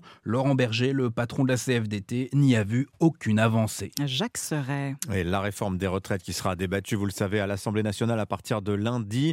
20 000 amendements déposés, 13 000 euh, par la NUPES. La réforme des retraites dans le viseur des syndicats aussi. Mobilisation prévue mardi. Avec cette question, y aura-t-il des trains pour les vacances? La zone B entre en congé ce soir alors qu'une manifestation se profile le 7 février. À la SNCF, la mobilisation de mardi devrait être très suivie. CGT cheminots et Sudrail espèrent même prolonger la grève le lendemain. Oui, la SNCF qui recherche désespérément des conducteurs de train, notamment dans la région des Hauts-de-France. Le manque de bras a déjà entraîné la suppression de 90 liaisons sur l'ensemble du réseau TER, une vraie galère pour les usagers. La SNCF a donc lancé hier un, job dating avec plusieurs candidats, mais trouver le bon profil, c'est un peu chercher une aiguille dans une botte de foin, des centaines de CV pour une candidature sérieuse, une seule. Le reportage du correspondant d'Europe 1 à Lille, Lionel Gougelot. Masque de réalité virtuelle sur les yeux, les candidats découvrent les premières sensations aux commandes d'un train. On se croirait comme conducteur de train, carrément, en train de rouler dans le train. Mais ouais, ça donne envie, bien sûr. Puis un premier entretien d'évaluation pour mieux cerner le métier de conducteur. Si par exemple je te parle d'horaires décalés, de travailler les week-ends en jours fériés, te causerait un problème ou pas du tout? Non, c'est pas un souci. Aucun problème non plus pour Nicolas et David en reconversion professionnelle. Je conduis un 44 tonnes, donc euh, ouais, ça me plaît parce que c'est encore plus grand, donc c'est bien. Forcément, ça fait envie. Hein. Je pense qu'au niveau rapport euh, vie pro et vie personnelle, euh, on doit être bien. Quoi. Pour la SNCF en Haute-France, il y a urgence à recruter 110 conducteurs pour assurer un service normal sur le réseau TER et calmer la colère des usagers excédés par les annulations de train. Thomas Vexten, responsable recrutement. Mais du coup, moi, aujourd'hui, j'ai forcément une pression et je suis ravi de voir tous ces gens revenir vers nous parce qu'on se dit qu'on va quand même accélérer bigrement les choses. Mais on a aussi des gros challenges en Ile-de-France et que ça soit TER comme Transilien, on cherche des conducteurs. Donc faites passer le message. D'ailleurs, d'autres opérations recrutement se poursuivront dans les prochaines semaines dans la région. Lionel Gougelot, correspondant d'Europe 1 dans le Nord. La santé, depuis deux jours, plus besoin d'aller chez l'ophtalmo pour euh, se faire faire sa première paire de lunettes. si vous avez entre 16 et 42 ans, vous pouvez vous adresser directement à un orthoptiste, une solution qui permet de désengorger les cabinets d'ophtalmologie et qui permet aux ophtalmologues de se concentrer sur les cas les plus complexes. Mais qu'est-ce qu'un orthoptiste exactement? C'est le tuto de la rédaction d'Europe 1, il est signé Guillaume Dominguez. Les orthoptistes sont des spécialistes de la vue, mais ce qui les différencie des ophtalmologistes, c'est qu'ils ne s'occupent pas de l'œil, mais des muscles qui l'entourent. Leur travail est donc de rééduquer et d'adapter les muscles de la vue. Pour faire simple, on peut les comparer à des kinés de l'œil. Exemple précis, si on prend la DMLA, cette maladie de la rétine qui se traduit chez les personnes âgées par une tache sombre dans l'axe visuel, l'ophtalmologiste va regarder la rétine, alors que l'orthoptiste va rééduquer les muscles qui la font fonctionner. La formation d'orthopsie dure 3 ans post-bac et correspond à une licence dans le paramédical. Elle permet d'obtenir un certificat de capacité et même si la loi permet dorénavant aux orthoptistes de vous prescrire vos premières lunettes, elle ne leur confère pas le statut de médecin. Guillaume Dominguez. Euh, le, tuto, de la, rédaction. Eh oui, je vous laisse finir la phrase. c'est la notice de l'info. Et c'est tous les matins dans le journal de 8 h Venons-en au football. Le coup près est tombé. PSG, Bayern. Eh bien, ce sera sans Kylian Mbappé. Eh oui, la blessure, la lésion musculaire de l'attaquant parisien le laissera sur le banc pour trois semaines. Il va donc manquer ce choc des huitièmes de finale de la Ligue des Champions. Oui, Mbappé est out, mais de plus en plus pressenti pour devenir le prochain capitaine de l'équipe de France. Après Hugo Lloris, Raphaël Varane a annoncé hier qu'il prenait sa retraite internationale. Varane, c'est tout de même, il faut le préciser, 10 ans de sélection et une Coupe du Monde remportée en 2018. Bonjour Dimitri Vernet. Bonjour Fanny. Bon alors, plus de Lloris, plus de Varane. Kylian Mbappé, la pépite des Bleus, a donc toutes ses chances d'hériter du brassard. Oui, il est le grand favori, surtout depuis cette dernière Coupe du Monde, hein, où il a pris une nouvelle dimension avec l'équipe de France sur et en dehors du terrain. Hugo Lloris a d'ailleurs cité Mbappé naturellement comme son successeur. Mais en réalité, deux autres options sont également dans la tête de Didier Deschamps. Antoine Griezmann, hein, tout d'abord, le véritable soldat du sélectionneur avec qui il a tout vécu, le meilleur passeur de l'histoire des Bleus avec un palmarès qui parle pour lui. Au Qatar, il a également pris du poids hein, dans le vestiaire et, a l'avantage d'avoir porté le brassard tricolore une fois, c'était en septembre dernier face au Danemark, alors qu'il y avait Mbappé sur le terrain. Enfin, il y a l'option Paul Pogba, leader incontesté du vestiaire. Cependant, il est actuellement toujours blessé et il va manquer le prochain rassemblement, ce qui semble pour l'heure l'éloigner de ce rôle. Dimitri Vernet, 8h10 sur Europe 1. L'homme a-t-il vraiment marché sur la Lune? Les pyramides sont-elles l'œuvre des aliens? Voilà des questions auxquelles l'histoire avec un grand H a déjà répondu, mais qui sont constamment remises en cause par des complotistes. Oui, avec grand succès auprès euh, du public jeune. 1 sur 6, selon un sondage IFOP, croit par exemple que la Terre est plate, Nina Droff. Oui, en cherchant sur Internet, on tombe très facilement sur les contenus de ces platistes, comme ils se font appeler, des vidéos soi-disant argumentées, expliquant avec des calculs et des graphiques pourquoi la Terre ne peut pas être ronde. Sur sa chaîne YouTube Info très vrai, Mark Dan relaie selon lui de nombreuses preuves de sa théorie, comme dans cette vidéo visionnée par des milliers de personnes. Si la Terre était vraiment une sphère, les océans devraient être en quelque sorte courbés pour se coller à tous les côtés d'une boule en rotation rapide suspendue dans l'espace. Il est tout simplement impossible de faire en sorte que l'eau se comporte de cette façon.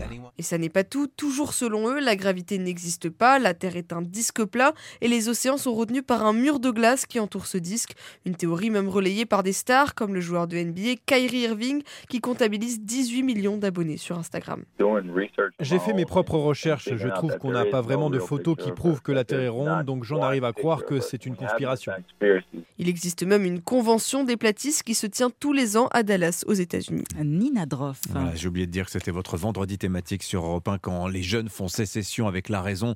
On en reparlera à 8h40 avec le journaliste Thomas Huchon. Il est en intervention ce matin dans un lit, dans un collège pour euh, bah, aller montrer aux jeunes que finalement les pyramides, non, il y a des chances que ce ne soient pas les aliens qui les aient construites. François Braun, ministre de la Santé, est déjà en place avec nous. Tiens, les fake news, ça concerne beaucoup de votre domaine, François Braun. Hein Le Covid, tout ça, il y a deux, trois choses à dire. Hein.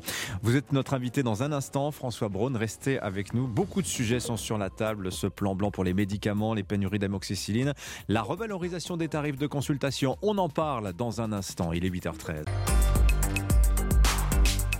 Il est 8h15 sur Europe 1. Bonjour François Braun. Bonjour. Ministre de la Santé, François Braun, hier soir sur France 2, Elisabeth Borne a une fois de plus tenté de convaincre les Français d'adhérer à votre réforme des retraites. Est-ce que vous pensez qu'elle y est parvenue? Ou vous, vous, avez... vous avez intériorisé cette idée que la bataille de l'opinion, elle était perdue pour l'exécutif Non, je crois que je crois que ce qui est important à dire, c'est que est-ce qu'on est qu'on peut imaginer qu'un gouvernement euh, fasse une réforme des retraites par plaisir? Bien sûr que non. Euh, est-ce que est-ce qu'on peut imaginer que nous n'entendons pas ce qui est dit dans la rue? Mmh Bien sûr que non. Euh, c'est un effort qui est demandé aux Français, qui est demandé à tous les Français, et cet effort, nous, nous, le comprenons de façon bien sûr très très mmh très très forte.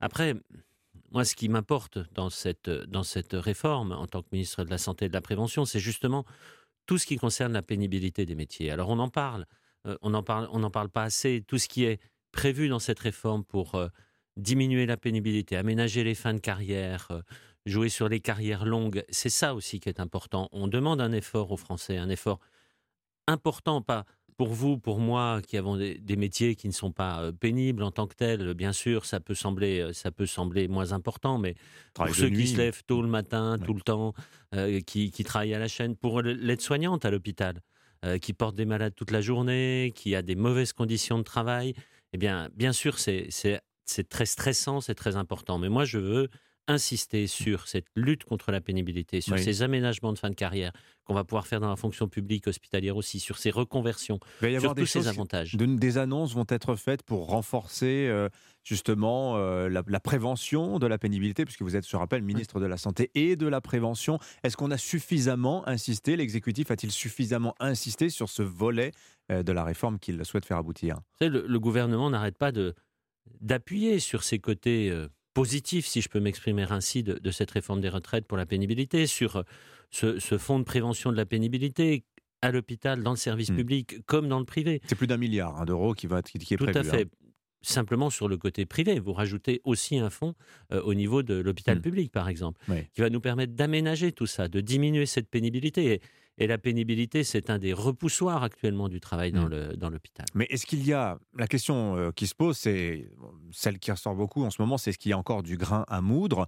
Moi, la question, je l'attendrai différemment. Est-ce qu'il y a encore de nouvelles concessions qui pourraient euh, faire accepter les 64 ans? Est-ce que les multiplier, ça fera changer les gens sur cette idée que travailler deux ans de plus, ils n'en veulent pas, François Braun?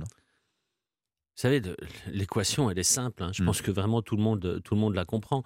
Nous avons un système de retraite par répartition. une fois qu'on a dit ça, euh, répartition, ça veut mmh. dire quoi? Ça veut dire que ce sont les actifs, ceux qui travaillent, qui payent la retraite de ceux qui ont fini de travailler. Mmh.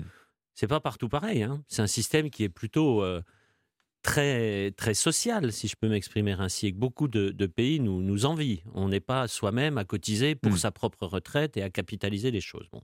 Ce système par répartition, il repose sur un équilibre entre les dépenses et les recettes. Les mmh. recettes, ce sont ceux qui payent, les dépenses, ce sont ceux qui touchent leur pension de retraite.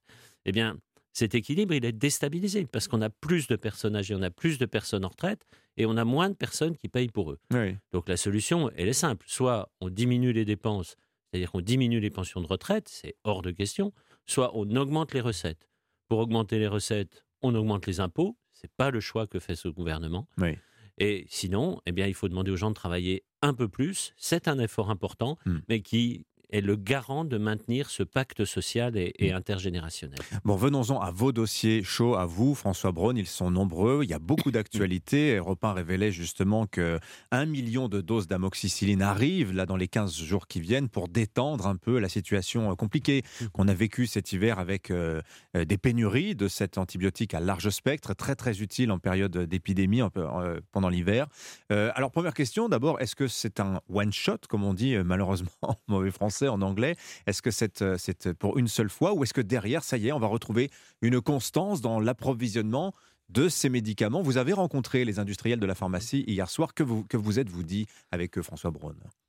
Alors, effectivement, euh, hier soir, j'ai réuni avec mon collègue euh, Roland Lescure, hein, ministre de, de l'Industrie, l'ensemble de ce qu'on appelle la filière, c'est-à-dire euh, des industriels qui produisent le médicament, ceux qui produisent le, le packaging, je suis désolé pour ce, ce mot anglais, mais qui est en fait l'emballage du médicament, les grossistes, les pharmaciens et les patients, l'association de, de patients, pour dire une chose très simple, plus jamais ça plus jamais ça, cette euh, pénurie de médicaments essentiels pendant une période hivernale où Mm. on sait qu'on en a besoin. Il y en a Alors, depuis des années en constamment, hein, des pénuries de médicaments, François Braun. hein. on en a régulièrement, les causes sont, sont multiples, hein. je ne vais pas toutes les lister ici, ça n'a aucun intérêt. Mais effectivement, là, euh, deux réactions immédiates. La première, on va revenir dans les deux semaines qui viennent à un mois de stock supplémentaire en amoxicilline. Nous avons récupéré des stocks de paracétamol. Donc nous sommes sortis de cette période de crise là, dans Mm. les deux semaines qui viennent. D'où Ça, vient, c'est important. d'où vient cette amoxicilline, ce, ce million de doses qu'on va trouver dans les pharmacies C'est le travail fait par les industriels Oui. qui ont travaillé jour et nuit, qui ont activé toute leur chaîne de production sur les principes d'amoxicilline qui nous manquaient, des dosages qui nous manquaient. Mhm. Donc là, on récupère les choses. Mais plus jamais ça, ça veut dire aussi que nous devons prévenir ces effets de pénurie. Prévenir, c'est établir la liste des médicaments qu'on appelle critiques, des médicaments essentiels. Ça, je l'ai demandé pour le mois de juin.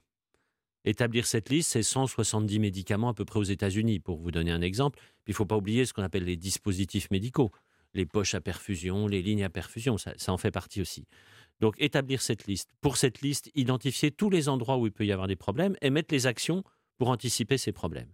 Ça, c'est le, le premier point. Donc Le ce sont les point- industriels qui vont mener ce travail d'identification. euh, ce sont les industriels oui. avec euh, nos deux ministères, de la santé et de l'industrie, bien entendu. Nous avons l'agence euh, de sécurité du médicament qui fait un travail remarquable, qui surveille ça. C'est eux qui nous alertent hein, quand il y a des, quand il y a Oui. des problèmes. Ça, c'est la première étape. La deuxième étape, et, et je leur ai dit, c'est fini. On a l'hiver, c'est tous les ans. Euh, les épisodes d'infection, c'est tous les ans. Donc maintenant, on anticipe sur l'hiver prochain, quitte à faire des stocks préalables. Et puis le troisième point, c'est on fait un plan blanc, un plan blanc du médicament pour que dès qu'on a une crise, on puisse avoir sur la table là, la liste de toutes les actions immédiates. Qu'est-ce que vous appelez un plan blanc du médicament, François Braun? Un plan blanc, c'est dire, vous savez, quand, euh, quand on a. Pour avoir une crise, il faut que ce soit quelque chose que l'on n'attend pas. Sinon, on l'anticipe, c'est tout l'intérêt. Ben, cette crise, ça peut être, je ne sais pas, une usine qui produit un médicament qui brûle. Oui, oui. Et du jour au lendemain, on n'en a plus. Qu'est-ce qu'on fait L'hiver ne doit pas être une crise. Ah, l'hiver ne doit pas être une crise. L'hiver arrive tous les ans, ce n'est pas une crise, c'est de la prévention. Hmm.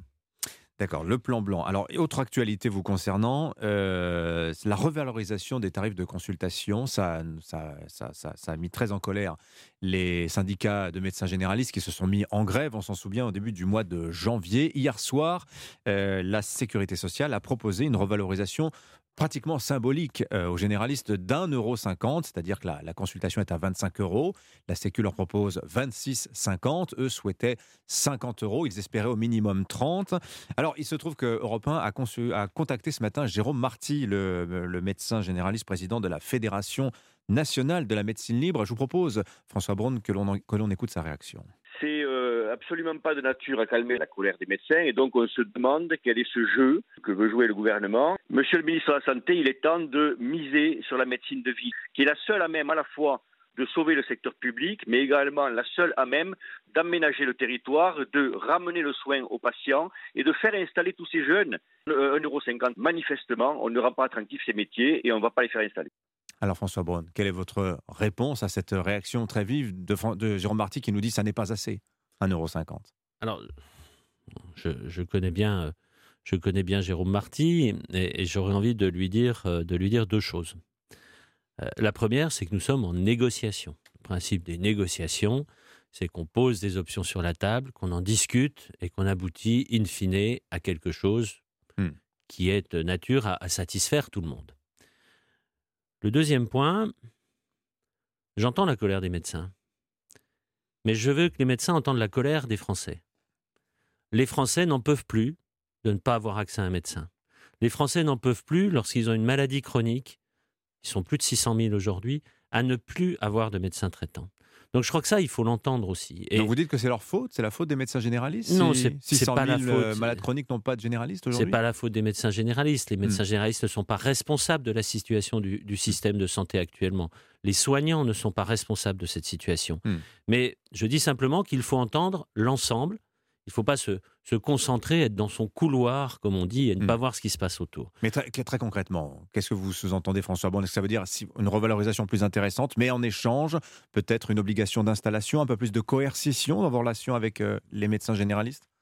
Je me suis exprimé euh, dès que je suis arrivé sur la hmm. coercition. Je ne suis pas pour la coercition. Parce que la coercition, ça ne marche pas. Je suis plutôt pour du euh, donnant-donnant, c'est-à-dire un, équilibre dans hmm. ce que l'on fait.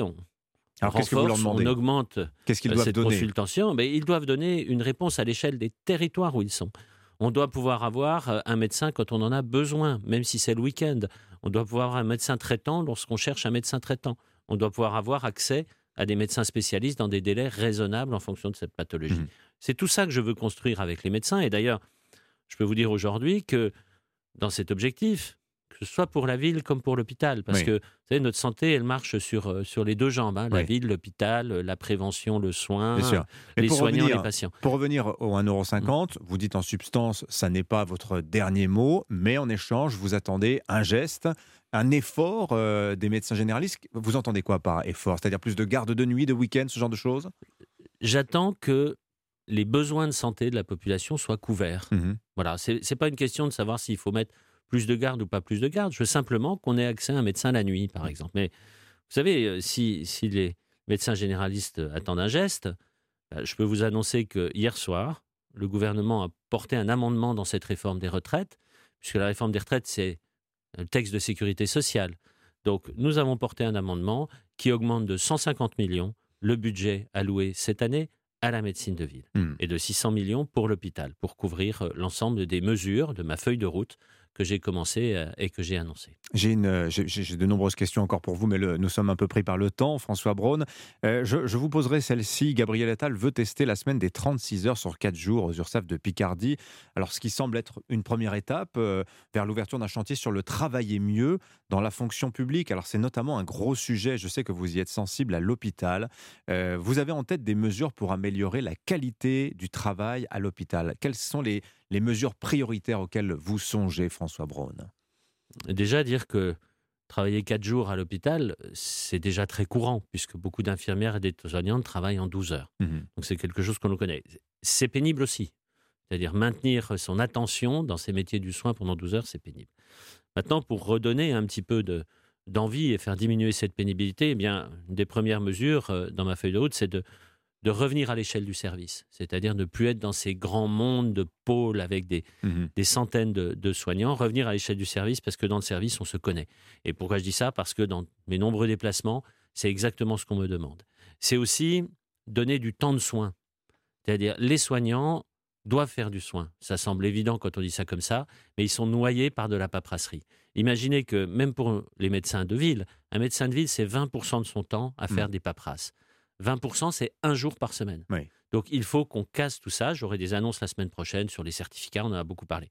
Donc il faut recentrer les soignants sur le soin, il faut recréer cet esprit d'équipe, il faut aménager les horaires en fonction des besoins et ne plus être rigide, comme l'a dit le président de la République. Merci François Braun d'être venu nous voir ce matin sur Europe 1. Le ministre de la Santé était l'invité d'Europe Matin. Bonne journée à vous. Dans un instant, reste avec nous le revue de presse hebdo des idées de Jenny Bestier. Comment regarde-t-on euh, le débat sur la réforme des retraites à l'étranger? Puis Catherine Ney nous parlera d'un De Gaulle très proche de la Russie. Il s'appelle Pierre. A tout de suite. Europe Matin. 7h, 9h. Dimitri Pavlenko. 8h30, le journal permanent Christophe Lamar sur Europe 1. Aucune concession sur le recul de l'âge de départ à 64 ans. Elisabeth Borne a défendu la réforme des retraites hier à la télévision. Elle entend les réticences, mais les formes collectives est indispensable pour sauver le système par répartition, selon elle. Discours inaudible pour le leader de la CFDT. Laurent Berger appelle à amplifier la mobilisation pour la prochaine journée de grève et de manifestation mardi prochain. À deux jours de la visite du chef de la diplomatie américaine Anthony Blinken en Chine, l'affaire ravive les tensions entre Pékin et Washington. Un ballon espion chinois dérive dans le ciel américain depuis plusieurs jours. Il a notamment survolé des sites militaires sensibles. Le gouvernement canadien affirme pour sa part enquêter sur la présence d'un éventuel deuxième ballon. Sommet euh, Europe-Ukraine aujourd'hui à Kiev avec la guerre menée par la Russie en toile de fond. Les dirigeants ukrainiens espèrent obtenir l'accélération du processus d'adhésion de leur pays à l'Union européenne. Enfin, Kylian Mbappé forfait pour le huitième de finale aller de Ligue des Champions contre le Bayern Munich. L'attaquant parisien blessé à la cuisse lors de la rencontre de championnat contre Montpellier est déclaré indisponible pour trois Merci Christophe. Le temps, Anissa Haddadi, eh bien, euh, que dire sur le temps? Je ne sais plus, j'ai perdu la fiche. Dites-moi que le soleil, c'est pour le sud ah, aujourd'hui. Comme toujours. Comme depuis le début de la semaine, c'est vrai qu'on a un soleil radieux entre les Alpes, la Méditerranée. Aujourd'hui, le sud-ouest est concerné par ce soleil avec quand même pas mal de brouillard sur euh, la Gascogne, le midi euh, toulousain ce matin. Ces brouillards auront un peu plus de mal à se dissiper. Sur la moitié nord, c'est très nuageux, très gris, avec des petites averses localement sur l'Alsace, la Lorraine. Les nuages sont plus épais dans le Grand Est. Cet après-midi, ça va se renforcer euh, jusque sur les Hauts-de-France, la région parisienne. Ça sera très très gris.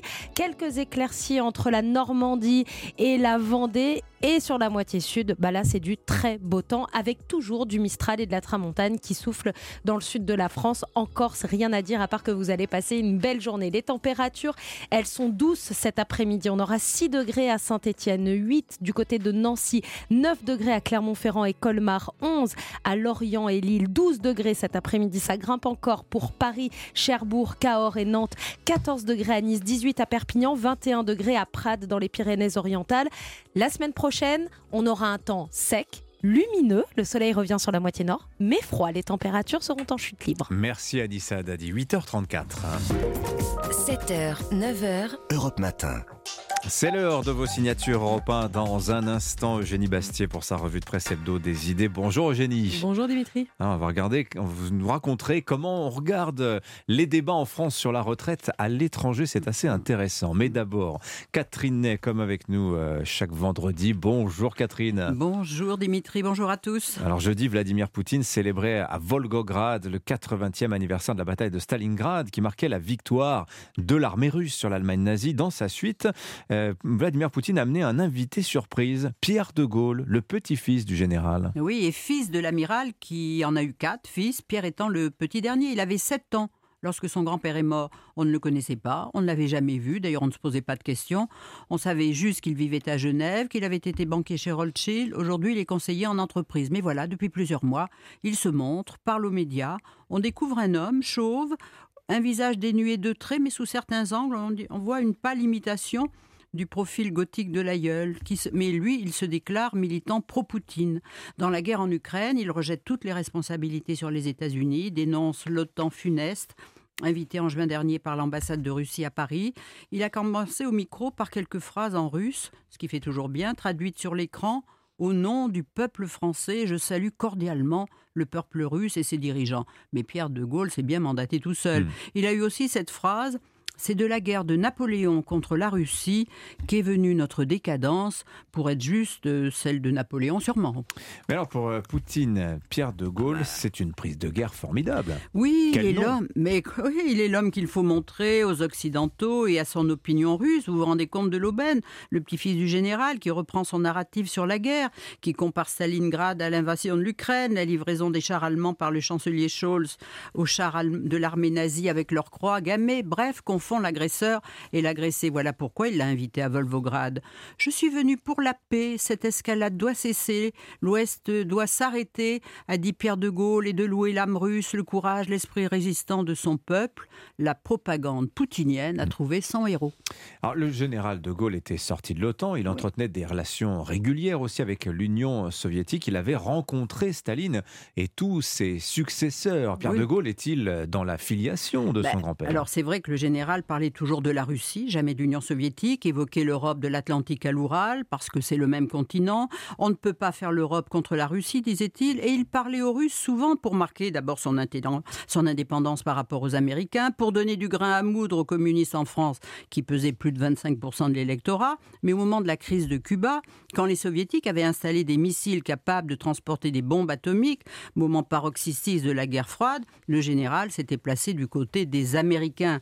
Et face à cette menace de guerre nucléaire, le général de Gaulle avait parlé des vantardises russes. Vous voyez, ça, c'est toujours actuel, ça. Voyez? Alors à quoi bon régner sur les morts, disait-il? Et surtout, le petit-fils oublie que son grand-père était le prophète du droit des peuples à disposer d'eux-mêmes. Relire le discours de Phnom Penh aujourd'hui, il défendrait sans doute le droit de l'Ukraine à vivre dans ses frontières. On oublie trop qu'en 91, la Crimée russophone avait voté près de, à près de 70% pour l'indépendance de l'Ukraine, ce que les Russes n'ont jamais admis. Pierre de Gaulle, finalement, a une vision borgne de la philosophie politique du grand homme. Mais Pierre de Gaulle n'est pas le porte-parole de la famille de Gaulle, soyons clairs. Hein. Non, son frère aîné Yves, qui est lui désigné par l'amiral comme le porte-parole de la famille, a déclaré Mon frère n'engage personne d'autre que lui-même. D'ailleurs, on se demande pourquoi il s'autodésigne ainsi, mais vous savez, je pense qu'il n'est pas facile d'être le descendant d'un monument de l'histoire. En 99, déjà son frère aîné, Charles, avocat, s'était fait élire, ce qui avait fait beaucoup parler, député européen numéro 2 sur la liste de Jean-Marie Le Pen. Il y avait des affiches dans Paris, Le Pen de Gaulle, un choc pour les militants des deux côtés. Parce qu'à l'époque, euh, ben, il disait que Le Pen incarnait le mieux l'idéal de la France résistance. Il était contre Chirac, alors que son frère Jean était député RPR de Paris. Pas banal la situation, mais peut-on l'être quand on s'appelle De Gaulle? On imagine les réunions de famille. Merci beaucoup, Catherine Ney. Et on se retrouve demain dans les grandes voies sur Europa autour de Pierre de Villeneuve à partir de 10h. Eugénie Bastier, votre revue de presse hebdo des idées. La contestation contre la réforme des retraites, elle est bien partie pour durer. Vous êtes allé voir, Eugénie, ce que pensaient les médias étrangers de ce débat si français. Hein. Oui, parce qu'on nous le rabâche toute la journée. En France, on ne bosse pas assez. Alors j'ai voulu aller voir ce que pensent ces pays qui travaillent plus que nous du psychodrame français autour des retraites. Est-ce qu'ils pensent que nous sommes de grosses feignasses irrécupérables? Alors oui, c'est vrai, dans beaucoup de médias étrangers, c'est la stupéfaction qui règne. Ils sont fous, ces Gaulois, pour résumer.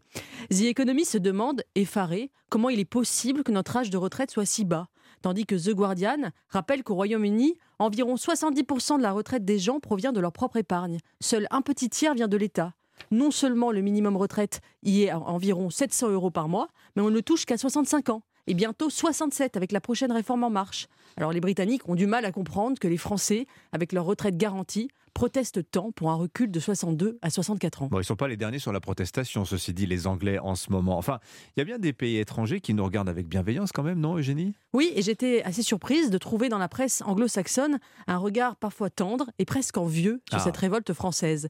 Tenez, prenez par exemple cet article du Financial Times, un journal euh, plutôt libéral, hein, euh, qui, un article qui s'appelle Prendre sa retraite à 62 ans, les Français ont totalement raison. Non, le Financial Times dit ça? Oui, oui. Le journaliste Simon Cooper écrit Jusqu'à présent, j'avais la vision anglo-saxonne, selon laquelle les Français devaient s'adapter à la réalité. Mais j'ai changé d'avis. Les Français ont souvent raison, nous dit-il, sur le nucléaire, le fromage, la guerre en Irak. Ils ont aussi créé cette merveilleuse invention, la décennie glorieuse, hmm. The Glorious Decade, comme il dit. Celle de la soixantaine, quand vous venez d'être à la retraite et que vous êtes encore en bonne santé, que vous n'avez plus d'enfants à charge, que vous n'avez pas encore décliné et que pour la première fois de votre vie, vous pouvez faire ce que vous voulez. Les Français ont inventé le paradis laïque, le Valhalla des salariés. Pourquoi y renonceraient-ils C'est un peu une vision dorée quand même du modèle social français. C'est un peu exagéré, non? Oui, parce qu'elle ne dit pas, à mon avis, ce qui est au cœur de l'hostilité à la réforme des retraites, un rapport au travail abîmé. Lisons par exemple Annie Ernaux, la prix Nobel de littérature, dans le monde diplomatique, qui voit dans la colère des Français une exaspération du salariat qui n'en peut plus de l'absurdité du travail. Un autre écrivain, Patrick Besson, le dit bien dans Le Point. Le plus triste dans l'affaire de l'âge de la retraite, c'est de constater qu'une majorité de Français n'aiment pas leur travail. Le boulanger est impatient de ne plus cuire le pain, le boucher pressé de reposer ses couteaux. Les médecins sont écœurés par leurs malades, les infirmières énervées par les médecins, les femmes de service exaspérées par les infirmières. On pourrait ajouter la semaine en, France, la semaine on rêve des week-ends, en janvier des ponts de mai, toute l'année des grandes vacances et toute la vie de la retraite. C'est déjà ce que disait euh, il y a 100 ans Charles Péguy. Comme le chrétien se prépare à la mort, le moderne, il aurait dû dire le français, se prépare à la retraite. Je ne sais pas si c'est un rêve ou un cauchemar. Aïe, aïe, aïe, ce débat sur le travail, ouais, ça c'est une vraie question. Hein. Alors c'est vrai qu'il y a ces chiffres de l'Institut Montaigne qui nuançaient un peu ce constat sur la dégradation de la valeur travail en France. Est-ce que c'est surtout que le travail paye mal aujourd'hui qui pose problème? On n'a pas fini d'en parler. Merci beaucoup Eugénie Bestier. Voilà que de matière pour euh, réfléchir ce week-end. Merci Catherine Ney, merci Eugénie. Dans un instant, le Club de la Presse à repas, on retombe, replonge dans notre vendredi thématique consacré à ces âneries hein, que dont nos jeunes se gorgent, notamment à travers les réseaux sociaux. On va être en ligne avec Thomas Huchon. Lui, il est journaliste. Il est en ce moment même dans un collège où il euh, discute avec les jeunes. Mais pourquoi croyez-vous que ce sont des aliens qui ont construit les pyramides? C'est faux et il le leur démontre. À tout de suite. Europe Matin.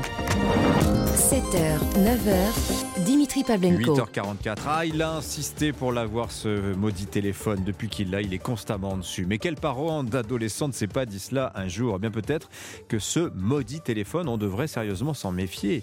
Car malheureusement, c'est le vecteur des pires âneries. Et qu'elles s'incrustent, ces âneries, dans la tête des jeunes. Théorie du complot en tout genre, platisme, créationnisme, sorcellerie.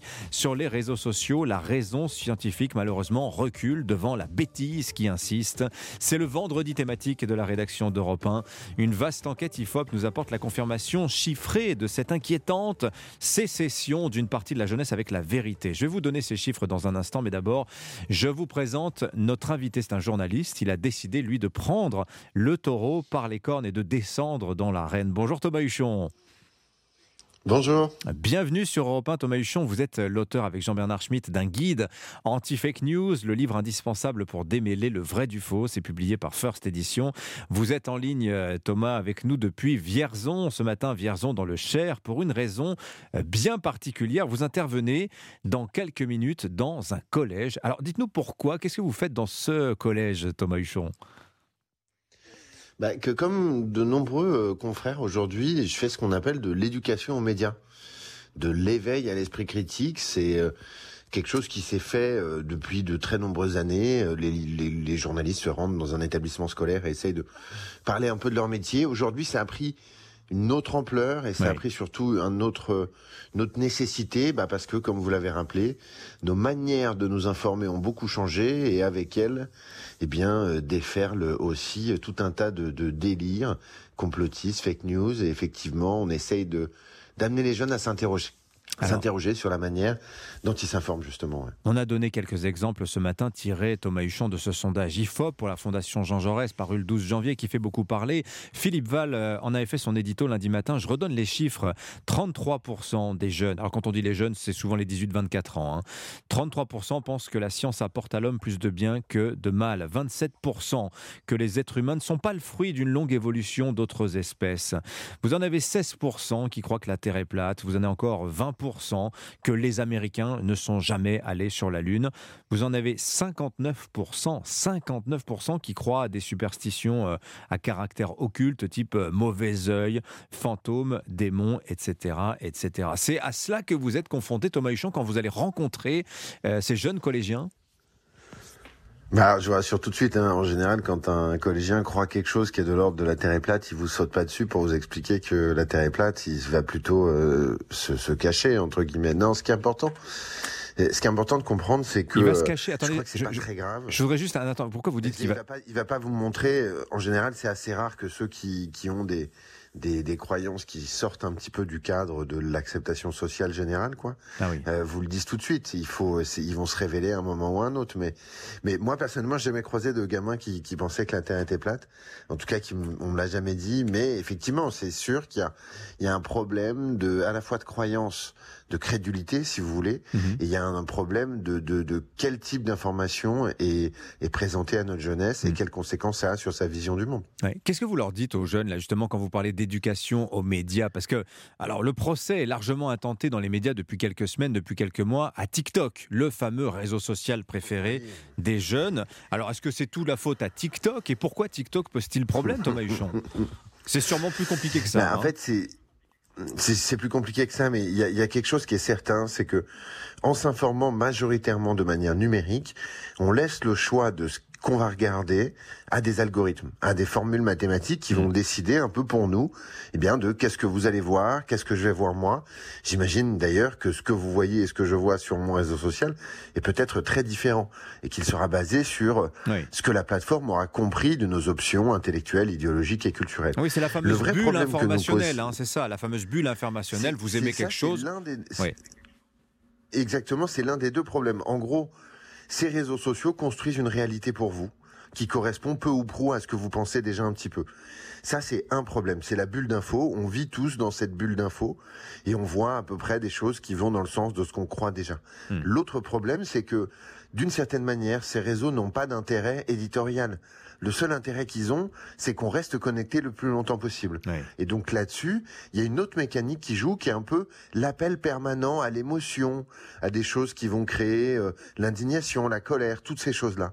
Eh bien, en réalité, quels sont les contenus qui contiennent le plus cette indignation, cette colère, cette incitation à l'émotion permanente? Eh ben, ce sont les fake news et les théories du complot.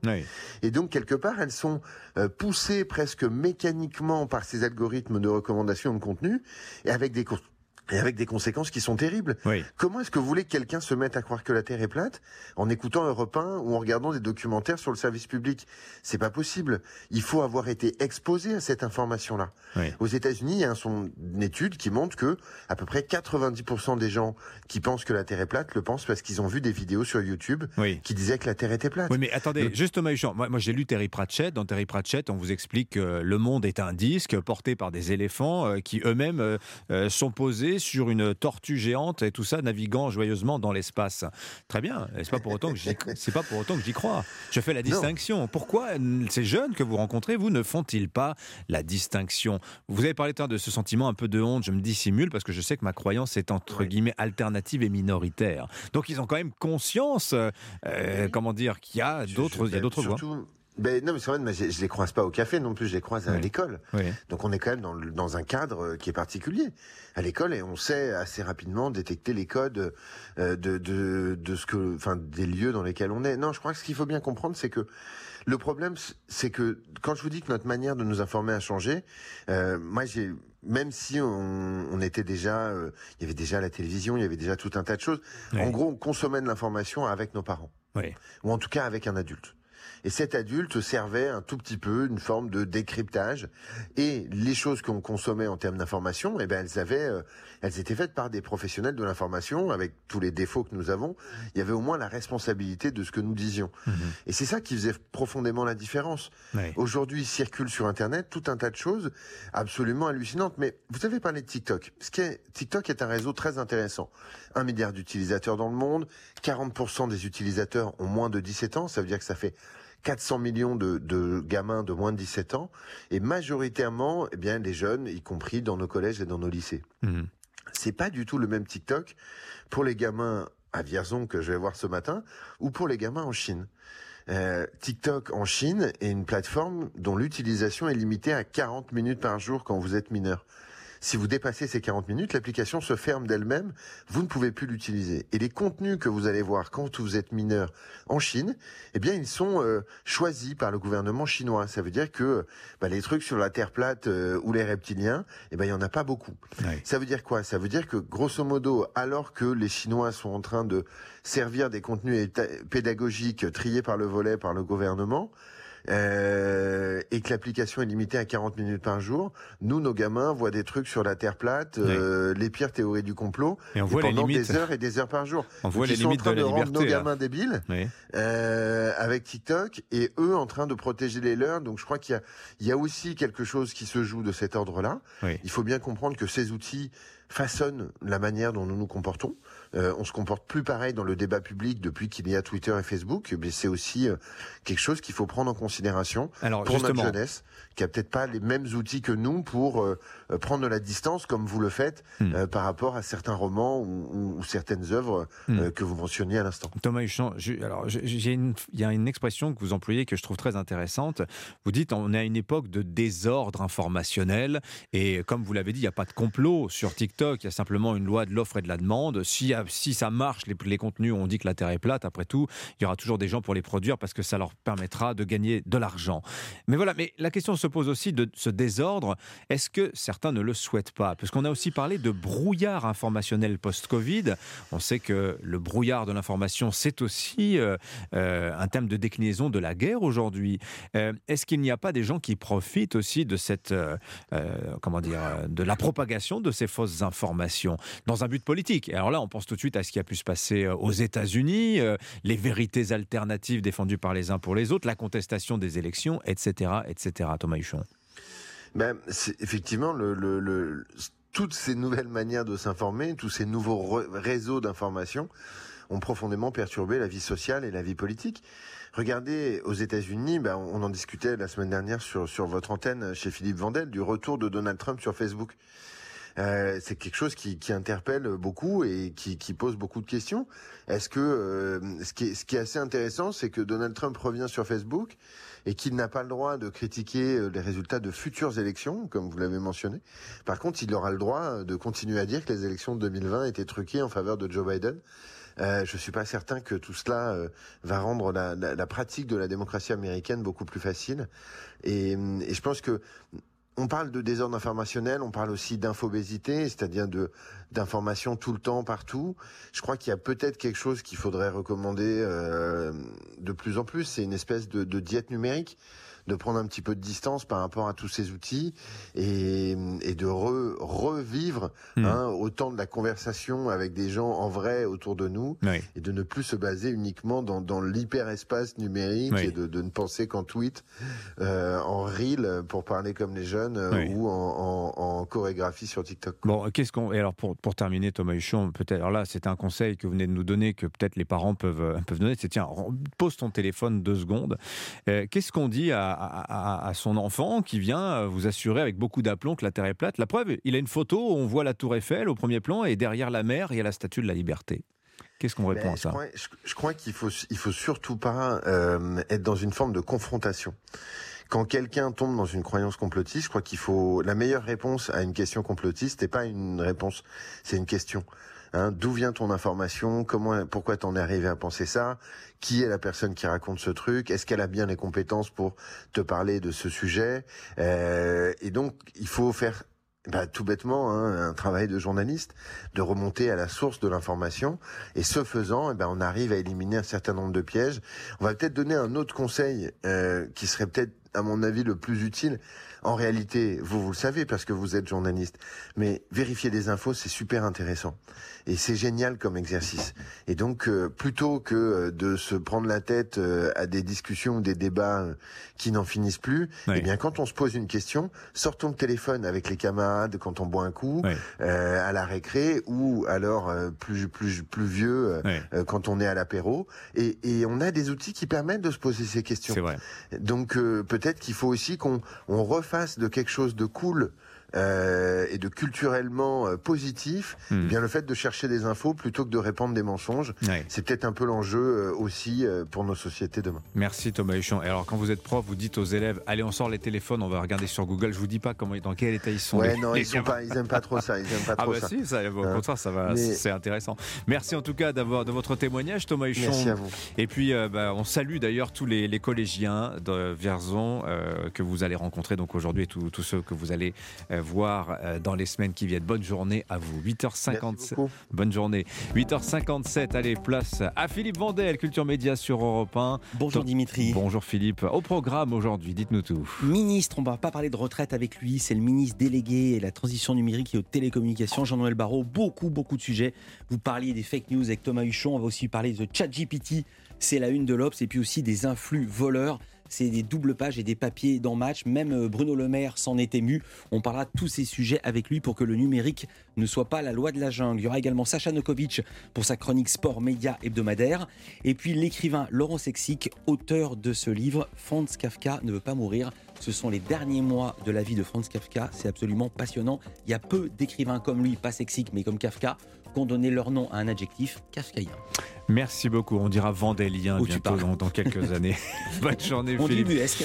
Merci beaucoup. Ne euh, soyez pas sadique. Non, non, oui, oui. Voilà Oh, encore bah là là. un, auteur qui a donné son nom à un adjectif. Oh, il va tous nous les faire. Il n'y en a pas beaucoup. Ouais, Il y a merci. Kafkaïen. Merci Philippe. Euh, L'info continue sur Europe 1 évidemment. Europe Soir, Pierre de Villeneuve à partir de 18h. Europe Midi, Romain Desarbres où on poursuivra notre réflexion, notre vendredi thématique. Mais les jeunes sont-ils devenus fous avec TikTok? Je vous laisse en compagnie de Philippe. Demain c'est Léna Monnier qui vous accompagne dès 6h. Excellent week-end sur Europe 1.